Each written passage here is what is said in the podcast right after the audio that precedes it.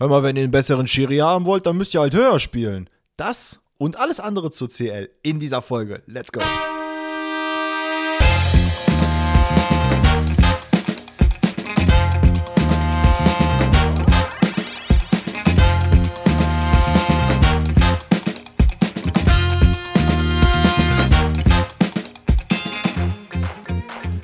Grüezi all miteinander, herzlich willkommen zu dieser Champions League Rückblick-Episode von Pfosten rettet. Heute an diesem, ja, ich würde schon sagen, so langsam regnerischen Donnerstagnachmittag. Äh, wir quatschen heute natürlich über unseren allerliebsten FC Hollywood, ne, was soll es auch anders sein, aber natürlich auch die anderen Partien dieses Spieltags oder dieser Spielrunde. Und was natürlich auch nicht fehlen darf an so einem Donnerstag, fragt ihr euch, natürlich, eure Fragen und unsere Antworten. Das ist einfach ein Muss. Das ist wirklich wie Arsch auf Eimer, jeden Donnerstag muss das sein. Also, ihr habt natürlich wieder reichlich eingeschickt und dafür erstmal dicke Props, aber nicht nur dafür, sondern auch für euren ganzen Support in den letzten ja, Wochen oder auch generell von Anfang an, aber jetzt in diesen letzten Wochen ist er nochmal richtig krank nach oben geschossen. Von daher erstmal Küsschen von unserer Seite. Und wenn ihr Fragen oder Liebe dalassen wollt, so wie das vielleicht der eine oder andere schon gemacht hat, dann nutzt doch einfach mal das Tool auf Spotify. Da könnt ihr abstimmen, ähm, da könnt ihr eure Meinung loswerden zu allen Themen. Und ich würde sagen, wenn wir schon beim Thema Reinhauen sind, äh, reinhauen tut auch die Pollenallergie weiterhin bei Alex. Von daher frage ich an dieser Stelle, was geht ab? Aber du hast es gerade eben schon erwähnt, es ist ein relativ regnerischer Donnerstag und Regen ist der Feind aller Pollen, weil Pollen können nicht fliegen, wenn es regnet. Deswegen ist Regen immer, ich liebe Regen, gerade im Frühling.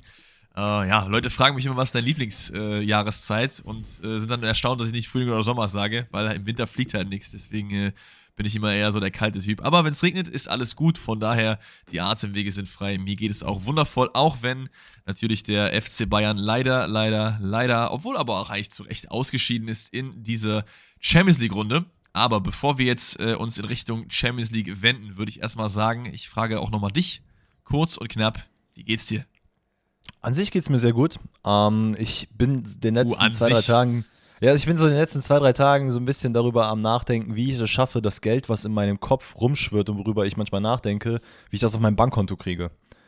Es ist nicht so easy, aber manchmal habe ich so Momente, keine Ahnung. Ich, ich gucke mir irgendwelche Möbel im Internet an, die mir gefallen und lass mir die dann zusammenbasteln über irgendein Internet-Tool und sehe dann den Preis und denke mir so, hm, wäre schon schön, wenn ich jetzt einfach mal so 10.000 Flocken hier hätte, die ich einfach für sowas ausgeben müsste. Ähm, ja, weil sich da doch ein paar Sachen auf jeden Fall mal zusammenrechnen lassen. Und ja, das ist so ein Kampf. Also, wenn ihr irgendeine äh, Lösung dafür habt, wie man das schafft, dann lasst mich das gerne wissen. Ähm, ich wäre euch sehr dankbar und ich glaube auch der Rest der Menschheit. Ja, safe. Aber bei mir ist tatsächlich genau das, das, das Gegenteil. Ich habe nämlich jetzt diesen Brief bekommen, weil ich äh, ja jetzt umgemeldet bin seit, weiß ich nicht, wie lange wohne ich jetzt hier? Neun Monate oder so? Irgendwie sowas. Du bist einfach abgeschoben jetzt. Nee, aber kommt halt die Rundfunkgebühren. Und ich dachte mir so, hm, oh. da habe ich ja gar nicht dran gedacht. Weil ich dachte halt irgendwie, weil Sophia, also meine Freundin ist halt befreit, weil die halt BAföG bekommt, ne? Und ich dachte, ich mhm. könnte dann so cheeky sagen, ey, die ist ja befreit, die wohnt ja auch hier, also müssen wir halt nicht mhm. bezahlen, ne? Ja, Pustekuchen. Anschluss haben wir nicht, benutzen tun wir es nicht, aber trotzdem kommen die ran und äh, wollen hier schön die Rundfunkgebühren Also Rundfunkgebühren sind wirklich, wirklich, Ey, wirklich dreckig. Ich, ich, meine, im Endeffekt ist es nicht so viel, weil es sind, glaube ich, 18 Euro pro Monat. Aber wenn du die halt jetzt neun Monate nicht bezahlt hast, sind es halt dann trotzdem, weiß ich nicht, 180 Euro oder so, die du dann einfach mal schön abdrücken darfst. So, Ey, ne? was aber auch noch hinzukommt, ist bei mir, ich glaube, ist alle drei Monate, kommt es halt so komplett unerwartet, weil, ja. keine Ahnung, ganz ehrlich, das Einzige, wo ich Rundfunkgebühren irgendwie nutze, ist, dass ich mir die Sportschau mal angucke oder mal irgendein ähm, Free-to-Watch-Spiel, was gerade beim ARD oder im ZDF läuft. Und darüber hinaus bin ich dann so, boah, dafür habe ich jetzt 50 Euro ausgegeben innerhalb von drei Monaten. Ist es das jetzt wirklich wert? Weil ja. ich hätte eigentlich auch einfach einen Tag warten können und mir die Highlights bei The Zone angucken können, wenn ich das Spiel nicht gesehen habe. Ja, ja, verstehe ich. Aber es ist, ich, ich, ich weiß nicht. Ist, über das Modell kann man, glaube ich, äh, äh, lieben und streiten, wie man will. Irgendwo ist es ja schon auch äh, von der Idee her ganz okay. Ey, aber naja. ganz kurz, bevor wir in die Spiele reingehen, findest du es denn gerechtfertigt, dass man sagt, jeder, der in einem Haus wohnt, müsste das zahlen. Weil zum Beispiel, wenn jetzt äh, meine Freundin hier wohnen würde und dann noch von mir aus du, dass jeder dann seinen Teil davon zahlt. Nee, es Keine muss ja nur, nee, muss ja nicht. Es muss ja nur einer bezahlen. Also, du, es, ja, muss. Also, ich hätte zum Beispiel auch angeben können, wenn Sophia schon zahlt, muss ich nicht extra zahlen. Es muss immer nur einer bezahlen pro, pro Anschluss halt. Naja, nee, ich finde es halt nicht gerechtfertigt, für was teilweise verwendet wird. Da gab es ja mal dieses Jan Böhmermann-Video vor einem halben Jahr oder so, wo er so gezeigt hat, was halt dafür für Stories gemacht werden von irgendwelchen, äh, weiß ich nicht, Kartenleger-Leuten, die dann da dreimal die Woche im, im Frühstücksfernsehen zu sehen sind, das dann mit den Dings finanziert wird. Aber naja, äh, darum geht's nicht. Also, wir gehen rüber zur Champions League. Wir starten wie immer nicht mit den Bayern rein, denn die machen wir zuletzt, aber das passt ja auch chronologisch eigentlich ganz gut. Äh, wir yes. starten rein mit dem italienischen Duell Neapel gegen den AC Milan, das erste Dienstagsspiel. Ja, ich muss ehrlich gesagt von vornherein sagen, ich war jetzt nicht so der größte Fan von diesem äh, Viertelfinalspieltag, dem Rückspieltag, mhm. weil ich fand, eigentlich ist alles so eingetreten, wie man es erwartet hat, so. Und es gab irgendwie mhm. keine, keine großen Überraschungen. Im Fall von Neapel fand ich es ein bisschen schade, dass äh, die es nicht in die nächste Runde geschafft haben, weil ich finde, sie hätten es eigentlich verdient gehabt. Ich fand, Milan hat es über das ganze Spiel Viertelfinal unwürdig war. Sorry, es war Viertelfinal unwürdig, was äh, okay, krass, auf das dem sehe Platz ich persönlich teilweise. komplett anders tatsächlich. Okay, krass, finde ich, finde ich interessant. Ich, fand, ich, ich habe halt aber auch nicht das ganze Spiel gesehen, sondern nur die Extended Highlights, muss man dazu sagen vielleicht. Mhm. Ähm, aber ich fand, Neapel war auf jeden Fall die Mannschaft, die eher das Heft in der Hand halt hatte. Man muss auch einfach sagen, über die, das gesamte Viertelfinale jetzt finde ich eine, ein sehr trauriger Tag, zumindest in zwei der vier, vier Spiele für äh, die Schiedsrichter der UEFA, weil Sowohl ja. im, im Spiel Neapel-Mailand als auch im Spiel Bayern-City äh, waren das teilweise echt keine, keine guten Leistungen. Ähm, entweder komplett komische Linien oder horrende Fehlentscheidungen. Die werden wir natürlich aber auch im Einzelnen nochmal besprechen. Äh, ja, ich würde sagen, starten wir direkt mal rein mit dem ersten Highlight. Oder willst du noch erstmal sagen, was du zum Spiel hast? Weil du sagst, du hast ja äh, komplett anders gesehen als ich anscheinend. Ja, ich persönlich muss halt sagen, ich habe natürlich den äh, zwei Screen Dennis ausgepackt und habe sowohl auf dem Fernseher als auch auf dem iPad alle Spiele verfolgt, wie auch immer ich das geschafft habe. Ähm, und muss tatsächlich sagen, ich kann irgendwo verstehen, dass man sagt, Milan ist un, also ich, unverdient im Pokal ist immer ein bisschen schwierig, finde ich. Voll, das war jetzt auch sehr provokativ gesagt. Ne? Natürlich. Ich habe ein bisschen die, die Hamann raushängen lassen. Entschuldige mich. Aber ich, ich finde, bei Milan gerade im zweiten Spiel, die ja wussten, ey, wir haben das erste Spiel schon gewonnen, wir spielen jetzt in Neapel, es wird tendenziell ein bisschen schwieriger. Ähm, gerade wenn Ossiman dann wieder da ist, äh, dann, keine Ahnung, ich, ich, ich finde es dann irgendwie, genau wie Real Madrid es eigentlich auch oft macht, einfach erwachsen so zu spielen. Es war jetzt nicht so dieses krasse, wir verteidigen bis zum Tode, was ich eigentlich erwartet hätte. Ähm, klar ist, dass Neapel dann natürlich auch, wenn man sich die Highlights dann anguckt, das ist mir auch aufgefallen, deutlich mehr Highlights von Neapel gezeigt wurden, weil die natürlich äh, offen Holland alles nach vorne gehauen haben und gedacht haben, komm, wir versuchen jetzt einfach alles. Das kam das stimmt, jetzt ein bisschen krasser rüber als in dem Spiel, finde ich. Ey, das, das, das, stimmt, aber ich glaube, bei Real hast du trotzdem immer eher dieses, dieses Safety-Gefühl. Und ich fand, das hast du bei Milan teilweise nicht gehabt, weil wenn manche okay, Sachen anders gelaufen wären, dann äh, hätte Neapel hier auf jeden Fall was mitnehmen können. Ich fand, Chelsea war echt zu keinem Zeitpunkt irgendwie wirklich fähig. Also man hat, Chelsea hat gedrückt und hat gute Chancen gehabt, war auch die beste Mannschaft in dem Spiel, da kommen wir gleich noch drauf. Ähm, aber da fand ich, hat man immer ge gemerkt, dass Real eigentlich das Heft in der Hand hat. Und das fand ich beim, beim Milan-Spiel nicht so wirklich. Gerade auch offensiv hat man teilweise Sachen liegen gelassen. Giroud auch nicht das beste Spiel gemacht. Wir können ja mal in die Highlights reinstarten. Ähm, als erstes habe ich mir da aufgeschrieben, den Elfmeter Mario Rui, more like Mario Hui, denn er lässt Leao fliegen. Ähm, Elfer dann im Endeffekt, da muss man nicht drüber reden, das war ein klares Ding. Ähm, aber von Giroud, also schlechter kannst du einen Elfer eigentlich nicht schießen, weil halb hoch, halb in die Ecke ist halt the worst case, oder? Also keine Ahnung. Ja, also das Ding ist, was mich da eher so ein bisschen stutzig gemacht hat an dieser ganzen Geschichte, ist weniger die Tatsache, dass Giroud verschossen hat, sondern dass der Elfmeter nicht wiederholt wurde. Das checke ich ja nicht. Ich weiß nicht, ob, dir das, äh, ob du das gesehen hast. Ähm, ist der Verteidiger, ich glaube Jesus, ähm, wenn er so ausgesprochen wird. Es, ist eins zu eins die BVB-Geschichte gegen ja. Manchester City. Läuft viel zu früh rein, ist der, der Spieler, der dann am Ende auch den Ball klärt. Das siehst du sowohl in der Kameraeinstellung von hinten als auch von der Seite, dass er beim Schuss von Giroud wirklich zeitgleich, also mit dem halben Körper schon im Strafraum ist. Wo ich mir dann wiederum denke, warum war, also das ist gar nicht der Frust aus dem BVB-Spiel, aber warum gibt es da nicht mal da eine klare Linie? Also das muss doch dann theoretisch gesehen bei jedem Spiel gecheckt werden, ist er da jetzt reingelaufen, ist er da nicht reingelaufen. Ey, wir haben den Schiri ja auch eben angesprochen, ne? Also, weiß ich nicht. Ich habe das jetzt nicht so krass auf dem Schirm, weil das auch in den äh, Highlights, wie gesagt, nicht gezeigt wurde, so. Aber keine Ahnung, warum man da Es hat auch tatsächlich kaum einer gesprochen. Also auch der VR, da hatte ich auch, ich glaube, es ist ein Milan-Spieler, der sich darüber beschwert hat, aber hat es dann auch relativ schnell verstummt. Keine Ahnung, es ist dann aber auch so eine Geschichte, die dann eher aus dem VR kommen soll und sorry, wenn der das halt nicht checkt, dann verstehe ich halt nicht, wieso das beim BVB-Spiel gecheckt wurde. 100 ähm, Prozent, 100 Prozent. Ich muss aber auch sagen, also direkt danach, die nächste Szene ist ja wieder genau dasselbe. Also, äh, das ist in meinen Augen ein ganz, ganz klarer Elfmeter, den Leao da verursacht, weil er nur gegen den Fuß von, ich weiß gar nicht, wer das da war, der abgeschlossen hat. Weißt du es noch, wer da weggesenzt wurde es, im Strafraum? War es Lozano? Kann sein, dass es äh, Irving Lozano war. Ähm, aber also ich dachte vielleicht noch kurz, okay, vielleicht hat er den Boden getreten oder so, aber ich finde, du siehst halt echt, dass er einfach so, der Fuß knickt halt so weg, weil Leao ihn halt trifft so. Wie zur Ja, ist das dann, kein Elfer? und, er, und erst dann trifft er den Ball halt. Ne? Genau, das, genau. Und der kommt halt auch erst zu diesem Ballkontakt, weil er diesen Fuß, äh, weil er den Fuß wegtritt. Und es ist ja so, dass ja der Elfmeter äh, zunächst gegeben wird und dann vom VRR zurückgenommen wird. Und da ist auch nochmal die gleiche Geschichte, die wir auch ja schon gesagt haben, ne? ob man jetzt den VRR mag oder nicht. Aber es benötigt halt einfach Aufklärungsbedarf. Also, aber auch ohne, dass er sich das nochmal anguckt, oder? Ich meine, es war doch nur, er hat ihn gegeben, dann was aufs Ohr bekommen und dann den äh, zurückgenommen. Der ist ja nicht rausgegangen.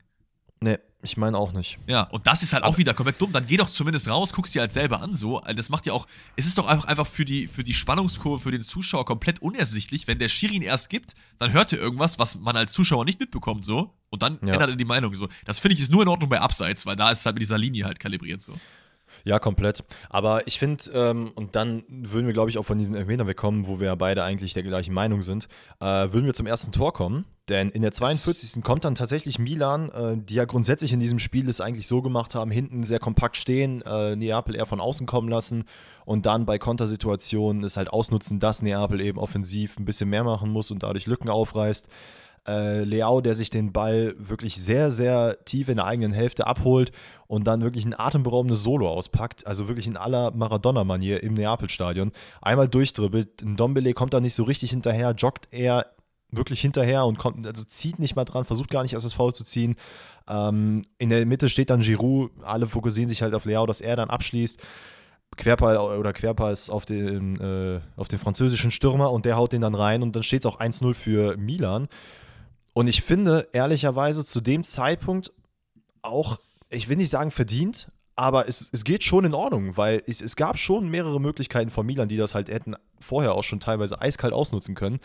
Weil von Neapel gerade in Persona Ossiman kam tatsächlich zunächst in der ersten Halbzeit nicht so viel, weil auch äh, Tomori und Kea den wirklich super aus dem Spiel genommen haben und alles andere, was irgendwie in den Strafraum geflogen kam, haben die beiden wirklich astrein geklärt oder, also ob es jetzt ein tiefer Ball war, ob es ein hoher Ball war per Kopf, die haben da alles hinten sauber gehalten und Quarazgelia war in der ersten Halbzeit auch überhaupt nicht da. Ja, nee, Quadrat allerdings generell kein, kein, kein super gutes Spiel gemacht. Ich finde bei dem Tor, ey, Leao macht es super gut, aber ich finde, man muss ja auf jeden Fall auch über die, das Verteidigen von Neapel reden. Weil erstens ist es halt, wie gesagt, ein Dombele, der den Ball halt mit einem Stockfehler vertändelt. Dann Ja. Kommt er nicht mit richtig zurück, joggt halt nur nebenher. Und dann ist es halt, ich glaube, Rahmani ist es, ähm, der Kosovare, wenn ich mich recht erinnere, ähm, der dann nicht auf den Beinen bleibt. Also das kannst du halt so nicht machen. Du kannst halt da nicht runtergehen zur Grätsche oder so. Du musst einfach mitlaufen und du hättest ihn einfach nach außen drängen können und fertig ist der Lachs. Ich, ich meine, das ist das Ding, was du halt hast, wenn du eben, wie ich gerade meinte, ne, du versuchst halt offen sehr, äh, sehr krass zu spielen, dann hast du halt diesen Ja. Stellungsfehler, wo eigentlich alle mit dem Kopf eher in der Offensive sind und dann wird halt einfach zu spät umgeschaltet. Ähm, dann Ja. kann halt sowas passieren, gerade wenn du halt so einen Spieler wie Leao hast und auch bei Giroud. Ganz kurz, wir müssen mal nochmal ein paar Worte über Giroud verlieren. Dieser Mann ist, was ist der, 34, glaube ich? Sogar noch älter. Ich glaube, der ist 36, 35, 36. Es ist, es ist so geil zu sehen, wie der nochmal seinen Wechsel zu AC Mailand, wie krass der nochmal äh, performt. der wird man dieses e- Jahr 37. Ja, ey, hört, das, das ist doch Wahnsinn. Also, der Mann hat so einen übertrieben geilen Torriecher, der setzt sich immer noch gut durch. Der hat zwar nicht mehr die Ausdauer, wie er sie immer hatte und auch die Schnelligkeit nicht mehr, aber ich finde es halt geil, dass er so sein Spiel so ein bisschen dahingehend angepasst hat, dass er halt wirklich einfach nur noch der pure Strafraumstörer ist. Also er war jetzt nie der große Dribbler oder sonst was, aber wenn er mal den Ball ein bisschen weiter vorne bekommen hat, damals noch zu Arsenal-Zeiten, dann konnte der auch mal einen Sprint ansetzen. Ähm, Ja. Aber es ist, es ist faszinierend. Also Giroud wirklich Big-Time-Player. Big Time Player, ja. Ähm, als nächstes haben wir dann auf dem Zettel das Tor von Ossiman, was aber, ja, also natürlich ist Nee, eine kurze war Distanz. Wir Ja. haben vorher noch das Handspiel. Ja, das Handspieltor, das habe ich Das, nee, das, auch war von kein, das war Ossiman. kein Tor. Nee, Ossiman hat hat ein Kopfballtor gemacht in der 90. Zwei. Ja, aber Ossiman hat den Ball an die Hand bekommen, dann ein Tor gemacht. Ach so, wurde das meinst du. Ja, okay. Ja, vielleicht lässt du mich mal ausreden, mein Freund, dann hättest du auch gewusst, dass das die richtige chronologische Ey, du wirst mir ist. hier Ossiman Tor vor. Was, was denkst du denn, wovon ich ausgehe?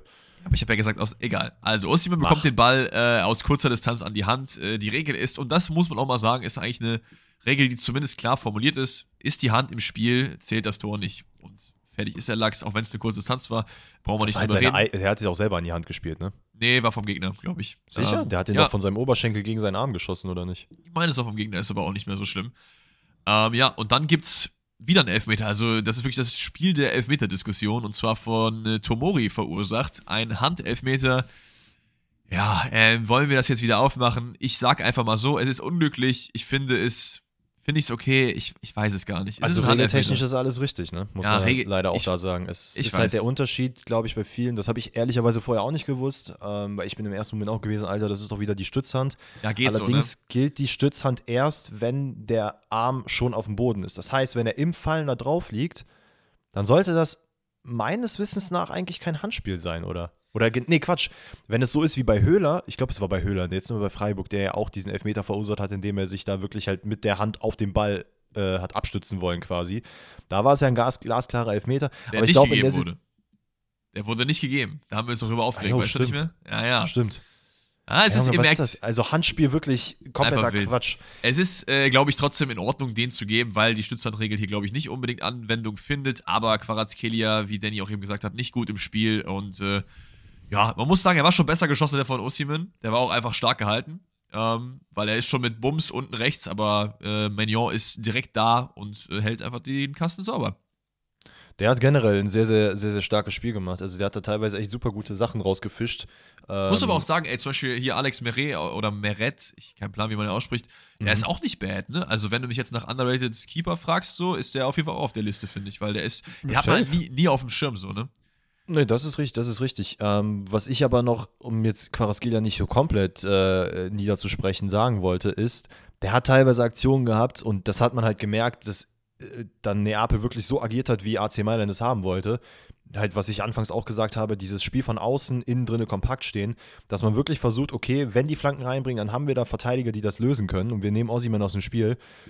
Und wenn irgendwie Quarazgelia an den Ball kommt, dann immer zu zweit drauf. Der war immer von zwei Leuten bedeckt und hat das Krasse dann, also es hat er wirklich krass hinbekommen, dass er sich dann oftmals in Situationen, gerade in der zweiten Halbzeit, da rausgetrickst hat, an den zwei Spielern vorbei, teilweise durch die hindurchgekommen ist. Klar, hier und da mit ein bisschen Glück. Ähm, aber hat dann teilweise den Abschluss leider nicht hinbekommen, ähm, der aber in vielerlei Hinsichten doch schon richtig war. Also es gab da diese eine aus dem spitzen Winkel, wo er auch den einen Ball auf Ossiman hätte spielen können. ähm, Und alles in allem, der, der hat halt schon viel versucht. Genau, und deswegen fand ich aber auch Neapel äh, schon die bessere Mannschaft, so, wenn man, wenn man halt über alles äh, so gleichzeitig drauf schaut.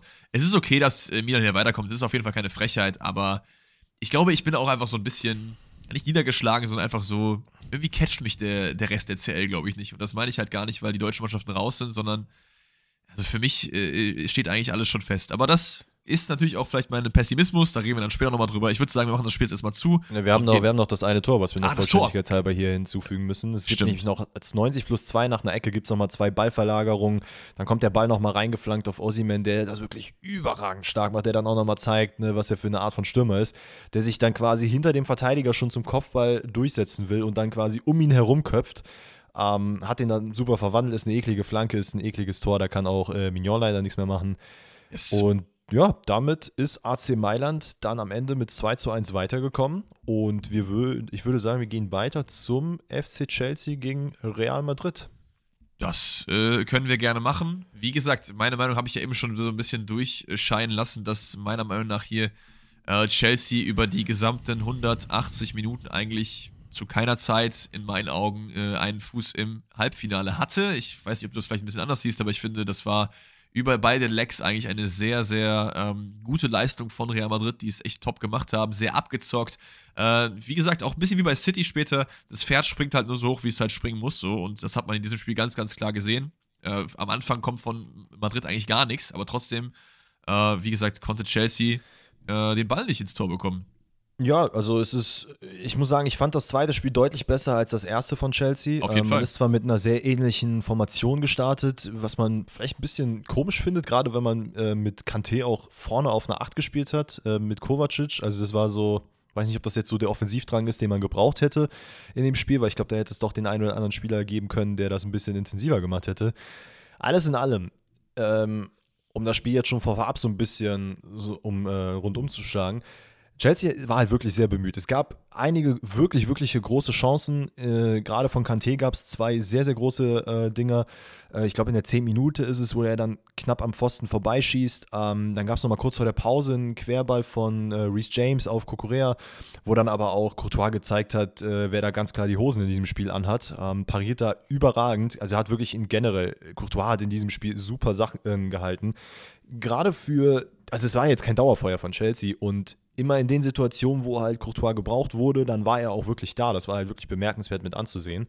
Ähm, aber alles in allem habe ich am Anfang gedacht, so okay, Chelsea könnte hier eventuell tatsächlich was mitnehmen. Kai Havertz hat ein gutes Spiel gemacht, aber dann war halt, wie du sagst, Real Madrid einfach ein bisschen zu abgeklärt und zu erwachsen. Ähm, es ist auch komplett fair, dass man hier reingeht und jetzt nicht das Offensivspektakel auspackt, weil man ganz genau weiß, äh, an welchem Punkt man gerade ist. Ähm, man geht mit einer, warte mal, man ist doch 2-0. Doch, das Hinspiel war ja auch ein 2-0. Yes. Ähm, geht man rein und weiß ganz genau, okay, wir müssen eigentlich kompakt stehen und müssen hier gar nicht groß Mühe machen, um nach vorne zu arbeiten. Ähm, genau, wie gesagt, Kanté auch nochmal mit einer Riesenchance kurz vor der Pause und dann in der zweiten Halbzeit war es dann eigentlich schon fast gegessen. Ähm, in der 58. wird äh, Rodrigo auf Außen geschickt. Chaloba ist halt wirklich sehr, sehr ungestüm und da sieht man auch so ein bisschen das, äh, die, die fehlende Erfahrung bei ihm, der dann ungestüm da reingrätschen will, ähm, in einer Situation, wo der Gegenspieler sehr weit außen steht, wo du eigentlich nur mitlaufen musst. Genau, du ähm, musst eigentlich einfach nur die Innenbahn nehmen und dann hast du genau. halt zumindest die Möglichkeit, ihn noch äh, am Strafraum dann zu stellen. Das behauptet sich halt komplett, da ist halt dann einfach unfassbar viel Platz so. Ja, also das ist halt das Problem. Er hat ja nicht mal, er hat die Grätsche ausgepackt und wenn du die Grätsche auspackst in so einer Situation, du musst den Ball haben. Oder der Spieler liegt, eins von beiden. Und wenn du da halt dann liegen bleibst, da hat Rodrigo halt Platz, genau wie in der Situation. Der läuft dann halt einfach bis zur Grundlinie durch, äh, bringt dann den Querball auf Vin äh, Vinicius Junior der den dann nochmal wieder reinlegt zu Rodrigo, der den, glaube ich, dann sogar, ich glaube, der hat so, doch, der hat ja sogar noch Platz, den anzunehmen und dann reinzuschießen und um ihn herum sechs Chelsea-Spieler und da hast du auch gemerkt, und das war dann so diese fehlende, auch fehlende Ruhe bei Chelsea. In der Situation, dass zwei Spieler dich angreifen und du stehst quasi mit sechs Verteidigern hinten, also dass du dich da so ausspielen lässt, ist halt schon krass und dass du dann Vogelwild einfach versuchst, okay, warte mal, jetzt der Ball ist dort, fünf Leute da drauf. Ah, der Ball ist jetzt dort, fünf Leute da drauf. Das kann so halt nicht funktionieren und da ist halt Real einfach ein bisschen abgeklärter, ein bisschen ruhiger und macht dann das 1-0.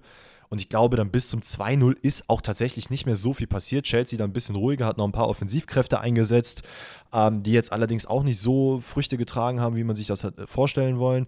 Ähm, in der 80. legt Real nochmal nach. Langer Ball von Rüdiger, Rüdiger auf Vinicius Junior, der dann auch seelenruhig nach außen, also außen entlang läuft, weil Werde im Rückraum sieht. Der trickst sich dann easy an der Verteidigung von Chelsea noch vorbei, legt den dann wieder quer auf Rodrigo und äh, der macht ihn dann auch rein. Vielleicht noch wichtig zu erwähnen: Rodrigo nach dem 1-0 mit dem Cristiano Ronaldo-Jubel. Das wollen wir hier natürlich nicht unerwähnt lassen. Sehr, sehr wichtig. Geil oder nicht geil? Ich fand's lustig. Also, ist, wenn jetzt da Leute sagen, warum hat er den gemacht? Jungs, Leute, Mädels, ey, das ist doch Quatsch. Lass ihn doch diesen Jubel machen. In der Kreisliga macht ihn jeder Zweite. Ja, eben. Also ich, ich finde es auch so, diese Instanzen finde ich schon ganz lustig, gerade wenn du. Wer war das nochmal? Das war doch irgendein so Spieler von Brügge, der gegen, gegen ja, Real Madrid getroffen hat, das dann auch zweimal gemacht hat oder Nee, so. es war, war es sogar, war das. Es gab doch auch irgendein Spiel. Oh, wer war das denn? Gegen wen hat denn Real Madrid in der, ähm, in der Gruppenphase gespielt? Äh, war es nicht Brügge? Nee, es war nicht Brügge, es war die äh, israelische Mannschaft. Wie hießen sie noch gleich? Oder war es Real Madrid? Die israelische Mannschaft? Das war doch die israelische Mannschaft, die jetzt auch noch. Äh, Maccabi Haifa war in der Dingsgruppe? Echt? Äh, oder ich weiß nicht, auf jeden Fall, da hat auch einer diesen äh, Ronaldo-Jubel, meine ich, ausgepackt. Ich meine, es wäre bei denen gewesen. Es könnte auch bei Brügge gewesen sein, ist egal. Aber ey Leute, das ist kein, da ist kein Patent drauf. Lass den Jungs, äh, lass die Jungs da einfach den Jubel machen, wenn die da Bock drauf haben und fertig ist der Lachs. Maccabi Haifa war mit PSG und Juventus in der Gruppe. Äh, Realgruppe war Leipzig, Celtic und Donetsk. Dann könnte es sein, dass es gegen Juventus. Ja, ich weiß, ist auch egal. Es ist ja auch ähm, nicht so ähm, wichtig. Ja, wie, wie du halt meinst, ne? Im Endeffekt äh, äh, Real sehr viel reifer unterwegs als Chelsea. Ähm, Gerade diese zwei Tore. Das war so dieses, du musst halt nicht. Du chillst genau. halt so ein bisschen und dann drehst du einmal kurz auf, machst zwei gute Aktionen, führst 2-0. Und äh, deswegen ist, ich kann es jetzt schon ein bisschen voraus äh, äh, vorhersagen, ist für mich Real auf jeden Fall der große Favorit auch wieder auf den Titel weil mhm. die eben diese eklige Abgezocktheit haben in diesen Spielen. Ähm, auch auswärts gegen Chelsea, wo ja theoretisch nach einem 2-0 immer noch was drin war. Und da könnte man ja auch, man hätte ja auch unsicher werden können, nachdem die äh, Chelsea-Mannschaft so gut reinkommt und sagen, oh fuck, jetzt sind wir hier unterwegs, on the road, hier geht vielleicht noch mal was, aber nicht Real Madrid. Und äh, sehr, nee. sehr stark gemacht. Vielleicht bevor wir das Spiel, bevor wir das Spiel zumachen, oder wolltest du jetzt noch irgendwas dazu sagen? ich wollte zum Dienstag rüber. Okay, bevor wir das machen, ähm, vielleicht auch noch, ähm, das muss ich auch noch Erwähnung finden, ist die Todd Bowley Wutrede in der Kabine. ähm, es, es, es, ist ja schon ein paar Mal vorgekommen. Es war ja auch damals bei Minslav, äh, ich glaube, es war mit Tedesco, wenn ich mich nicht irre, wo er einfach in die Kabine geplatzt ist und dann halt seine Rede hat unterbrechen wollen, um seinen äh, Quark daraus zu sprechen. Ähm, Jetzt ist die Sachlage so gewesen, das ist jetzt in den Medien so ein bisschen durchgedrungen erstmal, bevor Lampard und Kepper sich dazu geäußert haben, dass dort Bowley reingekommen ist und erstmal eine, eine Stunde Wutrede gemacht hat, teilweise gesagt hat, äh, hier ist keiner unverkäuflich, jeder kann äh, im Sommer bei einem richtigen Preisangebot gehen. Ähm, also da gab es wirklich Feuer und Flamme, ne, überall in der Kabine. Dann wurde danach gesagt, dass es wohl weniger schlimm gewesen ist. Äh, man hat wohl auch angeblich auf einem Spieler rumgehackt, wo es jetzt aber auch noch nicht verifiziert ist, über wen er da genau gesprochen hat. Ähm, es ging aber insbesondere darum, dass halt teilweise die Spieler, die sehr, sehr viel Geld gekostet haben, einfach einen sehr lustlosen Eindruck ähm, auf, dem, Spiel, Spielfeld bringen. Und genau, dann hat ja, könnte man ja fast meinen, dass man sich einfach kein Team zusammenkaufen kann, sondern dass das einfach nur Spieler sind, die halt Einzelkünstler sind und die dann vielleicht Ey. nicht so mitfühlen, wenn man dann mal im Halbfinale oder Viertelfinale da rausfliegt, ne? Genau, genau das ist der Punkt. Und ähm, ich denke, also wie gesagt, Lampard und Kepper haben da so ein bisschen den Wind aus den Segeln genommen und gesagt, ey, das ist jetzt nicht so krass gewesen. Der kommt öfter in die Kabine und spricht mit uns nach dem Spiel. Der hat wohl Lampard auch ausreden lassen, bevor er dann anfing und wohl eher auch so ein bisschen den Ton rausgehauen, dass man doch die Saison bitte ja, vernünftig zu Ende spielen soll. Aber alles in allem, ey, wenn ich mir auch so die Spiele angucke, wie sie, äh, wie sie spielen, also ein äh, Enzo, der teilweise vorne oder nach vorne arbeitet und einfach in so einem Solo-Tunnel ist. Also der halt, das Problem ist ja halt gerade bei den Spielern, die du für teuer Geld kaufst, du hast einen unglaublichen Druck auf die gesetzt. Also ein Mudrik, der, was weiß ich, wie viele 100 Millionen gekostet hat, der, der hat so eine riesen Last auf den Schultern und der zeigt die nicht mal ansatzweise auf dem Platz. Also ich habe ich glaube, der hat ein Tor bisher gemacht, wenn es hochkommt bei Chelsea. Zeigt nie richtig gute Spiele, kriegt auch nicht so viel Einsatzzeiten. Ähm, Joao Felix ist dann noch so derjenige, wo ich sagen würde, ja, okay, er eventuell, der zeigt das noch so ein bisschen, aber da kriegt man auch nicht das, was man äh, von, sich von ihm versprochen hat. Wie gesagt, Enzo sehr viel mit Solo-Aktionen. Und er ist sogar eine Legende wie Drogba, der sich dann nach dem Spiel dazu äußert, dass er gar keinerlei Führungsspieler, bis auf Thiago Silva, den ich da jetzt ein bisschen ausnehmen will wegen Verletzung und Alter und so, äh, keinen kein Typen, du hast keinen auf dem Spielfeld, der mal sagt so, ey, wir sind FC oder ich bin FC Chelsea, wie du es bei Lampard, äh, John Terry, Cole und hast du nicht gesehen, wie sie alle hießen, äh, hast. Das hast du einfach nicht. Du hast halt, wie du gerade meintest, einen zusammengewürfelten Haufen, den du im Winter dir jetzt für keine Ahnung wie viel 100 Millionen zusammengeschraubt hast. Und ja, dass sie einfach dann, ganz kurz, und dass sie dann einfach dir Drogba sagt, ey, ich erkenne meinen eigenen Club nicht mehr wieder. Das ist schon ja, traurig. Vor Dingen Chelsea muss echt aufpassen, weil das ist ein dickes, dickes Pulverfass. Man ist gerade aktuell auf Platz 11 und verpasst auf jeden Fall Europa. Man ist näher am Abstiegskampf als an den europäischen Plätzen. Man hat aus den letzten fünf Ligaspielen hat man nur zwei Punkte geholt. Und egal welcher Trainer jetzt kommt, der hat einen komplett aufgeblasenen Kader und das ist dann eine Do-or-Die-Saison. Deswegen Julian Nagelsmann, der ja immer noch so ein bisschen äh, rumrumort, das kann auch komplett nach hinten losgehen, weil wenn die Saison auch nicht nicht gut wird, dann gehen die Marktwerte von den Spielern langsam irgendwann runter. Nicht natürlich komplett, also Enzo würde es nicht einfach nur 20 Millionen kosten oder so, aber mhm. das kann richtig, richtig, richtig äh, böse werden für Chelsea. Aber irgendwie auch komplett zurecht, finde ich. Ja, natürlich, natürlich. Das Problem ist ja auch jetzt noch, es gibt ja neue Premier League-Regularien, was, äh, die haben auch so eine ähnliche Struktur jetzt wie ähm, Spanien sie hat, dass du halt Gehaltsgrenzen und so ein Kram hast. Ähm, ohne da jetzt zu intensiv einzugehen, was daraus resultiert, ist einfach, dass Chelsea im Sommer Spieler verkaufen muss. Also ja. die kommen gar nicht drum herum. Das hat gar nichts mit dem Financial Fairplay zu tun, was sie auch machen müssen. Aber dadurch können halt auch so Spieler wie Kai Havertz zum Beispiel auf den Markt kommen wo ich mir ziemlich sicher bin, dass der im Sommer übrigens wechseln aber, wird. Aber muss er auch. Ich würde aber trotzdem sagen, lass uns das Chelsea mal zumachen. Ich habe auch ein, zwei Zuschriften von äh, Podcast, treuen Podcast-Zuhörern bekommen, die gesagt haben, ey, ich liebe euren Podcast, aber reden wir ein bisschen weniger über Chelsea, weil ihr habt auch recht, irgendwie ist es auch Tag ein aus immer dasselbe, was wir sagen, weil es ist einfach ein Chaos-Club und ich würde sagen, deswegen gehen wir rüber zu Inter gegen Benfica Lissabon. Ich meine, du, wenn ich mich recht erinnere, hast ja letzte Woche noch oder diese Woche sogar noch äh, gesagt, dass du glaubst, dass Benfica hier auf jeden Fall eine Chance hat. Und man muss ja. sagen, du hast recht behalten. Also eine Chance hätten Findest sie du? auf jeden Fall gehabt, wenn man. Ähm, was? Findest du nicht? Ja, dann okay. Ja, dann nee, hau bring, mal, bring mal deinen Satz zu Ende. Ich will mal wissen, wo das hinführt. Ich, ich finde, man hat alles in allem kein schlechtes Spiel gemacht. Man hat natürlich jetzt hier nicht wirklich Chance auf Weiterkommen, richtig so, weil du halt die zwei Dinger reinbekommen hast relativ früh. Aber ähm, ich finde, man hat es eigentlich, oder nee, ein Ding nur, ne? Aber man hat es eigentlich okay gemacht auf die, aufs ganze Spiel gesehen, fandst du nicht? Mm, also in meinen Augen hatte Benfica in dem Spiel genauso schwierig, also ein bisschen weniger, aber eigentlich fast genauso Schwierigkeiten wie im ersten Spiel auch. Mhm. Ähm, klar, das Spiel ist am Ende 3-3 ausgegangen, warum auch immer das Inter nach hinten hin äh, so hat fallen lassen. Weil Inter Bis einfach der, der safe schlechteste Halbfinalist ist, den ich seit langem gesehen habe. So.